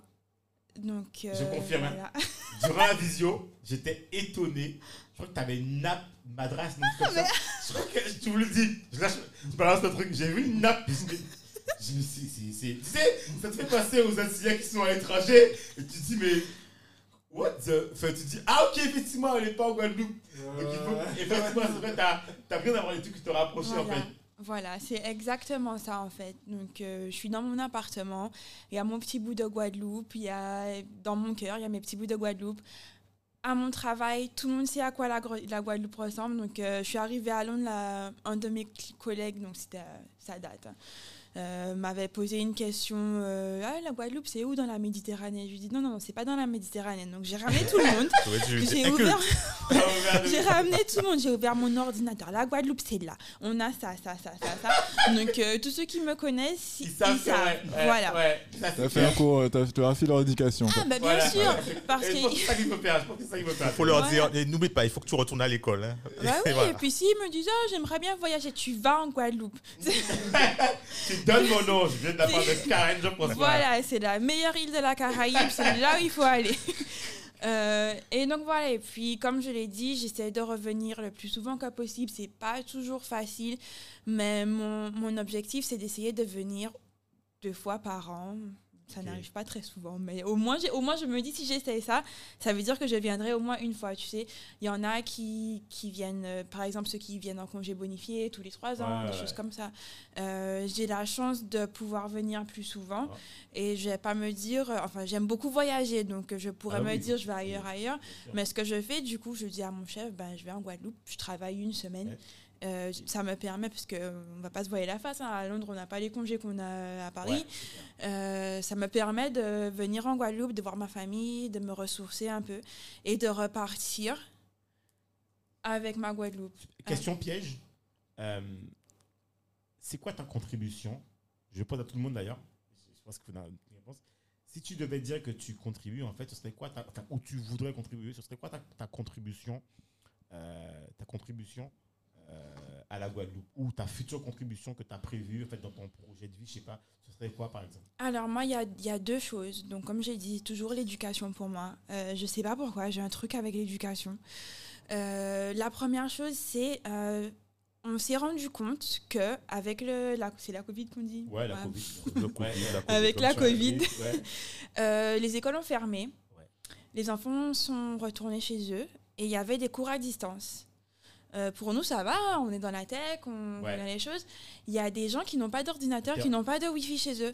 Ces enfants-là, ils n'ont pas pu aller à l'école. Ouais. Euh, du coup, moi, j'aimerais énormément, peut-être pas forcément les ordinateurs, les trucs comme ça, parce que ça coûte cher, mais s'il y a quelqu'un qui fait des choses, par exemple le matériel scolaire, ça coûte cher aussi, hein, c'est importé, ça coûte cher, il y a des familles qui peuvent pas. Euh, S'il y a quelqu'un qui, qui organise une collecte de dons, des trucs comme ça, je veux bien aider là-dessus. Euh, donc ça, c'est la première chose. Et la deuxième chose, j'aimerais beaucoup euh, aider donc tout ce qui s'appelle data literacy. Donc aider les gens à comprendre c'est quoi les, la data, euh, comment on entre dans le domaine et comment tu progresses dans le domaine. Donc en Guadeloupe, on n'en parle peut-être pas autant qu'en Europe et certainement pas autant qu'aux États-Unis parce qu'en Europe même on n'en parle pas autant qu'aux États-Unis. Mais c'est très important, c'est quelque chose qui nous accompagne au quotidien. Tu vas faire tes courses. Data. Euh, ton nom, ton adresse, data. Et j'aimerais vraiment aider les gens à comprendre un peu ce Tu que c'est. tu sais, ce serait cool. Ce serait bien que tu nous balances un truc comme ça, euh, je sais pas, tous les mois ou toutes les semaines, je sais pas, et qu'on mettrait dans la newsletter. Ce serait cool. Voilà. Un, ex- un- un petit exemple, tu vois, un exemple de, je sais pas, de data, de D'application d'application en fait. Ce serait cool en fait. euh, Parce que là, nous en tout cas, euh, on a l'impression de, de donner en fait ce truc-là que tu as, que as euh, by Karen. Ok, On a l'impression de la mettre dans. C'est cool quoi. voilà, on fait ça. Bon, top. Top. Le- le- le- C'est Euh, c'est- c'est acté. hein. On fait ça. Ju- Julien. Euh, pour moi, ben, avant de répondre aux deux dernières Ouais. questions, je voulais. Enfin, on n'a pas parlé des bons côtés quand même de la Guadeloupe. Oui, c'est vrai, c'est vrai, c'est vrai. Et euh, moi, par exemple, je- en revenant ici, j'ai rem- j'ai remarqué que euh, quand tu vois, enfin, niveau pro, tu as toujours un moment où tu stresses de ouf, machin, c'est tendu. Et, et en fait, moi, ce que j'aime avec la Guadeloupe, c'est la facilité avec laquelle tu as accès à des endroits pour te ressourcer. Donc moi, c'est en général, c'est euh, la rivière ou, ou la plage. Je- C'est assez, cliché, mais en tout cas, moi, ça, me- ça me convient. À la plage, j'aime nager. J'aime nager, c'est mon plaisir. Et je trouve que la rivière, il y a ce côté rafraîchissant. Tu es dans la nature, vraiment. Et t'as pas, c'est à portée de main. Au pire, euh, allez, t'es à 40 minutes. Et encore, c'est si Ouais. tu sors de, de Saint-François pour monter à Bastère. que tu dis, c'est que en- aux Antilles, un day off, c'est un day off. Les jours off, Ouais. c'est des jours off. En fait, on ne vient pas t'embêter pour te dire ouais, est-ce que tu peux, nanana. On respecte le fait que c'est férié. Mm. On ne vient pas te dire ouais, que tu peux pas voir si tu peux pas bosser ou tu vois. J'aime bien en fait. C'est sûr, que c'est- respecte. c'est sûr que c'est respecté hein, quand c'est férié ici. Ah oui, non, mais c'est, non, mais, non, mais, non, mais c'est important. Non, mais regarde, moi, j'aime bien le truc work hard, mais tu vois, mais aussi play hard. Tu vois, dire, en fait, quand tu. tu- Voilà, et ça, je trouve que c'est important, c'est que ici, tu vois, quand c'est un jour off, c'est un jour off, quoi, tu vois. Et dans les métropoles, des fois, en fait, on respecte pas ce côté, tu vois, on est toujours, en fait, dans le truc. euh, là. Et euh, ouais, donc du coup, pour, en tout cas pour moi, pour moi ça c'est les bons côtés. Je pense que euh, ouais, c'est euh, c'est un, un- un- ouais, c'est une nécessité pour moi en tout cas. Euh, sinon sur la contribution, ben, ben comme je l'ai dit, euh, ma volonté de retourner, c'était de contribuer au, au- au- au développement du pays. Et aujourd'hui, euh, de ce que j'ai Mais concrètement, comment tu. Parce qu'en fait, ça, c'est un truc qui est assez général, mais comment toi, tu te dis que tu allais contribuer euh, Ben, en, en- ma spécialité, ça reste le marketing. Et pour moi, j'essaie de le faire euh, comme ça. Ok. C'est à- par exemple, euh, j'ai contribué à un projet euh, euh, ESS qui s'appelle Mon île, mon territoire. Et voilà, le, le- le- le but de ce projet-là, c'était de trouver des porteurs de projets, de les, de les former et ensuite de les aider à développer leur projet, justement. Et, et, sur ce projet-là, ben, j'ai pu, ben, pu mettre à, à- à- à profit une- mon panel de compétences qui allait de la création de, sites web, copywriting, euh, automatisation. Et j'ai kiffé. Et en plus, c'était un, truc à vocation SS. Donc, euh, j'étais vraiment dans le pourquoi j'étais- rentré et dans ce à quoi je voulais contribuer. Et de manière un, un peu plus large, parce que, bon, euh, on n'a pas tout le temps. Enfin, le but, c'est d'avoir accès à des projets de ce type de manière récurrente. Mais pour l'instant, ce n'est pas encore le cas. Mais euh, à, à l'échelle du, du, du- du- du secteur du marketing, j'essaie juste de. euh, je, je, je mets un point d'honneur à l'exécution, la manière dont les choses sont faites. Je pense que c'est hyper important. Et aujourd'hui, euh, en local, tu as, des choses qui marchent, mais euh, j'ai toujours l'impression que c'est sous l'égide de Ibon. Ouais. Et du coup, je, je pense que, ouais, essayer de bien faire les choses parce que ça c'est structurant et puis c'est quelque chose sur lequel tu peux euh, euh, euh, rentabiliser après pour apporter d'autres choses. Et c'est des briques en fait que, Ouais. que tu peux que tu peux construire. Donc euh, ouais en tant que professionnel pour moi c'est ça mon apport. Et après sur mon futur ben j'a- j'avoue que je, je je sors d'une phase d'interrogation euh, Aujourd'hui, j'ai trouvé des réponses. J'essaie juste de, de mettre en place, de, de voir, euh, ouais, d'appliquer, de, construire, d'avoir, d'être dans cette démarche vraiment de construction, brique par brique, pour aller euh, là où je veux. Et, et après, ben, je vais, je vais essayer, je vais donner au maximum. Si je vois que ça marche pas, ben, je pense que je me, je me ferme pas. J'ai, encore une fois, je le dis, moi, je suis vraiment user-centric, enfin, centré sur l'expérience. Donc, euh, je ne me, j'essaie de ne pas me restreindre. Et s'il faut switcher, j'ai déjà fait une fois. n'y a pas de raison que je le fasse pas dehors. Surtout que, bon, j'ai pas de femme, j'ai pas d'enfant. Ouais, j'ai une marge de manœuvre Ouais. assez large, donc euh, c'est cool. Do. Oui. Do. Ben, j'a- J'attends il- que tu me poses la question. Non, mais j'ai la question est posée, vas-y, lâche-moi. Bon, me repose la question. Alors, contribution euh, par ce sera une, une contribution future. Elle est pas, elle est encore ouais, pour l'instant. Euh, Et ton futur, voilà, ton futur par rapport à comment tu te question de retour au pays. Est-ce que toi, tu, tu ben, t'as dit que tu, que tu vas repartir Mais voilà. ouais. En fait, quand, Contribution. quand- non, c'est pas repartir pour rester à, à l'extérieur. C'est-à-dire Ouais, que c'est- moi, j'aurai un, un pied. euh, oui, parce voilà. que moi, tu sais, mi- euh, la Floride m'intéresse aussi. Euh, par contre, là, je ne sais pas encore euh, quelle, euh, quelle partie de la, Floride, parce qu'il y a, y a un problème en, Floride actuellement. Donc, il faudra que je vois où que- exactement où est-ce qu'il faut se positionner en Floride. Mais je pense que je serai, je amené à, à tourner, enfin, faire du, moins le voyage régulier entre, entre Paris et, enfin, du moins la France et, et, la Guadeloupe, mais aussi avoir un pied à terre, effectivement, en, en- en Floride. Euh, Contribution future. ailleurs. Et puis, contribution future. euh, alors, déjà, sans rentrer dans les détails, et sans tout dévoiler, euh, il y a déjà ma plateforme euh, de formation que j'ai mis en place et que je continue à faire progresser. Et donc, euh, ce sont les contacts que je fais rentrer progressivement, etc. Et puis, euh, apprendre à, à gérer les business et à faire du business. Donc voilà. Super, super. Ouais. super. Euh, je m'applique euh, le questionnement pour, Ouais. euh, pour clôturer. Alors moi, je suis un peu comme, comme Karen. En fait, j'ai... ben, D'ailleurs, je me rends compte, je m'en- en, fait, en parlant avec vous, je me rends compte que depuis que j'étais parti en, dans l'Hexagone, j'ai jamais pu vivre sans avoir, une, sans avoir en fait, à écouter une, une association. J'ai toujours qu'il y a des associations. J'ai toujours... euh, et le podcast, en fait, euh, fait aussi écho. Le podcast, on montre le monde, en fait. Alors, tu aurais pu le dire, Do, c'est la réalité. Le podcast, en fait, c'est une contribution, en fait, parce qu'il faut savoir que le podcast, en fait, c'est on le fait euh, bah, enfin, par nous-mêmes. Quoi. On n'a pas, c'est pas un truc payant, c'est pas un truc, voilà, c'est un truc qu'on a envie que les gens euh, sachent ce que les gens font, comment ils ont réussi. Donc, c'est aussi notre contribution actuellement. Mais moi, au-delà de ça, je pense qu'il est important, comme tu disais, Karen, c'est la- la connaissance, en fait. Aujourd'hui, moi, je pense que le, l'atout majeur et clé, c'est la connaissance et l'exécution, comme tu disais aussi. C'est avoir l'information, mais plus que l'information, c'est la connaissance et savoir, en fait, comment tu. Par exemple, je prends un cas concret. Il y a des gens qui lisent beaucoup de livres. Et tu leur dis, ouais, mais euh, le livre, est-ce que tu l'as appliqué ou pas? Est-ce que tu as, en fait, as sorti quoi? Ils te diront, ouais, mais je ne plus, je l'ai lu il y a trois. Mais en fait, ils n'ont rien tiré du livre, en fait. Ouais. Ils n'ont pas appliqué. Et moi, euh, c'est peut-être c'est peut-être un défaut, c'est que je ne veux pas lire un livre si c'est pas pour l'appliquer. C'est-à-dire que je le lis et quand je le lis, j'ai un mauvais. Alors, ma femme me dit que c'est mauvais réflexe, je vais faire une fiche scolaire. Je fais des. Même deux à ça. Je fais des fiches et j'en tire des méthodes, c'est un truc vraiment scolaire, quoi. Tu vois, c'est carrément à l'école. Je fais tu des synthétises. Je fais des titres, je fais des titres, et je me dis comment je peux l'appliquer dans mon truc? Mais tu vois, je veux le. Ah ouais, je, je, je, je suis comme ça en Je fait. suis en train d'imaginer, tu sais, les petites fiches quadrillées avec la- les Non, petits mais- carreaux qu'on Non, utilisait mais- pour ouais, mais- pour le bac. non, mais c'est quasiment ça, sauf que là, je le fais sur Evernote, tu vois, je fais des Ah, tu fiches des- avec les carreaux, tout, tout, tu vois. Et en fait, moi, je considère qu'aujourd'hui, le, le savoir, c'est clé. Et j'ai envie aujourd'hui, ça, moi, c'est un, c'est un rêve. Je ne sais pas si c'est un rêve, mais ça, c'est un truc que je veux faire.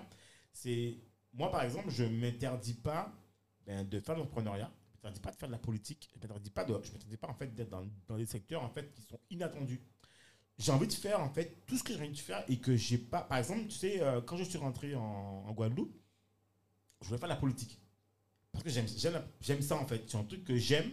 Et non, mais c'est vrai, j'ai un truc que j'aime. Et en fait, bien souvent, en fait, on dit souvent, mais en fait, il faut de la réalité. Je vais pas être méchant, mais on se dit tous des fois, quand tu vois les gens qui sont au poste, sans critiquer personne, attention, c'est pas nominatif.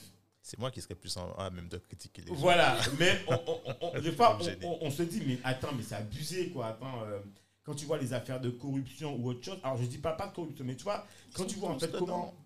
En fait, on se dit des fois, on pourrait faire mieux, mais à plusieurs, pas, pas dans cette posture. Bon, déjà, un truc qui est tout bête, tu vois, je me dis, mais quand tu es maire, ou quand tu es, je sais pas, déjà même le plus petit stade, c'est maire, je me dis, mais pourquoi les gens, en fait, euh, réunissent pas dans des petits quartiers, des sections, tu vois, des, des- un peu comme l'association. Tu fais des petits comités de quartier où les gens font remonter l'information qui te permet de faire de grandes assemblées. Et le conseil municipal, je suis désolé, c'est pas ça, c'est quelque chose en fait qui est fait en petit comité.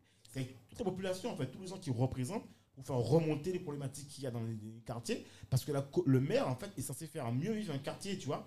Donc, Le revenir aux bases, en Le fait. problème, c'est l'ego et le copinage. Ouais, mais il y a, il y a ça, mais il y a aussi le fait que euh, quand tu as plusieurs personnes en fait qui pour prendre une décision, c'est très très difficile de Je sais- je prendre sais, une les décision après. Je sais mieux que les autres. Mais C'est-à-dire que, en fait, de toute façon, tu vois, dans le numérique, tu vas voter dans le donné, tu vois. Mais Ouais. je veux dire par là que le fait déjà de remonter les doléances, les, les- les- ce que les gens disent dans un cadre, les gens attendent toujours quand c'est les élections. Mm. Et c'est vrai, les gens, quand tu vas Nineveh, ils vont te dire, attendez, c'est élection comme ils vont pas tant moins. Mais oui, parce que pourquoi c'est à ce moment-là qu'on a l'impression qu'on vient faire du porte-à-porte Après, tu parlais d'éducation. Est-ce que est-ce qu'on a cette éducation à à, à, à, à dire, à dire, euh, à faire remonter les choses, à s'intéresser au sujet politique au de- en dehors des euh, quand il n'y a pas d'eau, quand il n'y a pas d'électricité ou autre. Parce que euh, moi, je pense que c'est vraiment culturel. Enfin, y a, on doit éduquer les gens à investir la, la chose La- politique, oui, la, chose démocratique. Et ben, pff, parallèlement, je dis ça, mais moi, le- le- la dernière année où je, je me suis intéressé à la politique, c'était en 2016 quand il y avait Nuit debout. Ah, Là, entre guillemets, j'ai cru qu'il allait avoir un grand changement et quand, quand- quand j'ai vu comment ils se sont fait récupérer et puis balayer, balayer, je me suis dit, mais non. Enfin, et du coup, je, suis- euh, je, bah, chez mon ami, mais je fais partie des gens qui ne votent pas parce que je ne crois plus en la politique. Pour moi, le changement, il viendra d'abord de moi et le périmètre sur lequel je peux agir. Et après, si je peux, Inch'Allah, je vais voir plus grand. Mais euh, Mais, Ouais. mais- mais justement, tu vois, là, moi je pense que ça c'est un autre débat, mais on, le fera. Mais je pense que justement, le. Non, mais c'est vrai, en fait, c'est important. Je pense que le changement, c'est nous, en fait. En fait, faut pas se tromper de débat. En fait, tu sais. c'est nous, le, nous, comme le parti politique. Alors. non, mais peut-être sinon, peut-être le penser comme ça. Mais sincèrement, le changement, en fait, je pense qu'il faut qu'on prenne conscience que si on n'est pas. En fait, c'est comme l'entrepreneuriat. Si tu n'es pas content des choses, prends les choses en main.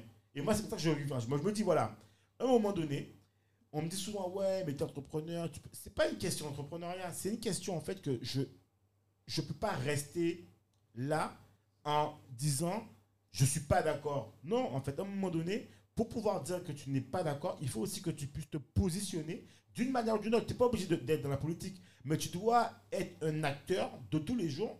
Et en plus, on se rend encore bien en, tant en tant qu'entrepreneur, la politique est, liée dans toutes les sphères en fait. Elle touche toutes les sphères. Le sport est financé par la politique.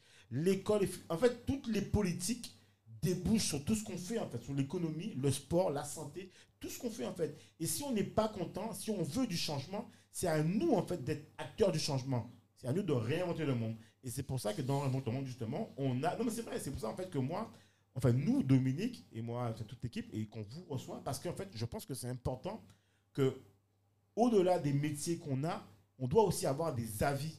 Et le parti pris qu'on a dans le monde, Dominique et moi, c'est de dire, on dit ce qu'on a à dire en fait. Quand tu viens dans le monde, ne viens pas avec euh, en disant ton truc feutré, tu dis ce que tu as à dire. Parce que c'est le moment, c'est pas quand tu auras 50 ans ou 60 ans que tu vas dire Ah oui, j'ai toujours voulu le dire et j'ai pas pu le dire. C'est maintenant en fait. Et c'est pour ça que je pense aussi que tu vois que dans la politique, moi je pense que, c'est un peu comme, tu vois, comme euh, au, temps avant, ben, nos parents, et d'ailleurs regardez bien, nos parents sont complètement politisés. Nos parents en fait parlent de politique comme la vie de tous les jours. Parce qu'en fait, ils ont grandi là-dedans, en fait. Ils ont grandi dans le fait que la politique, c'est le quotidien. Et aujourd'hui, en fait, on a l'impression que la politique, c'est quelque chose de, de- c'est quelque chose en fait avec des mandats et des élections. Non, la politique c'est pas ça en fait. La politique en fait c'est la vie de tous les jours. Donc il faut revenir à des basiques et faire comprendre et expliquer aux gens que la politique c'est la vie du quotidien. C'est pas et d'ailleurs les élus sont nos représentants. Nous sommes là. Vous êtes là parce que nous vous avez mis en place pour nous représenter. Et il faut en fait leur faire comprendre aussi que on est là aussi pour vous retirer dans ces postes-là. Non, c'est surtout, c'est surtout pour synthétiser, les politiques ont oublié, vous êtes au service du peuple. Point.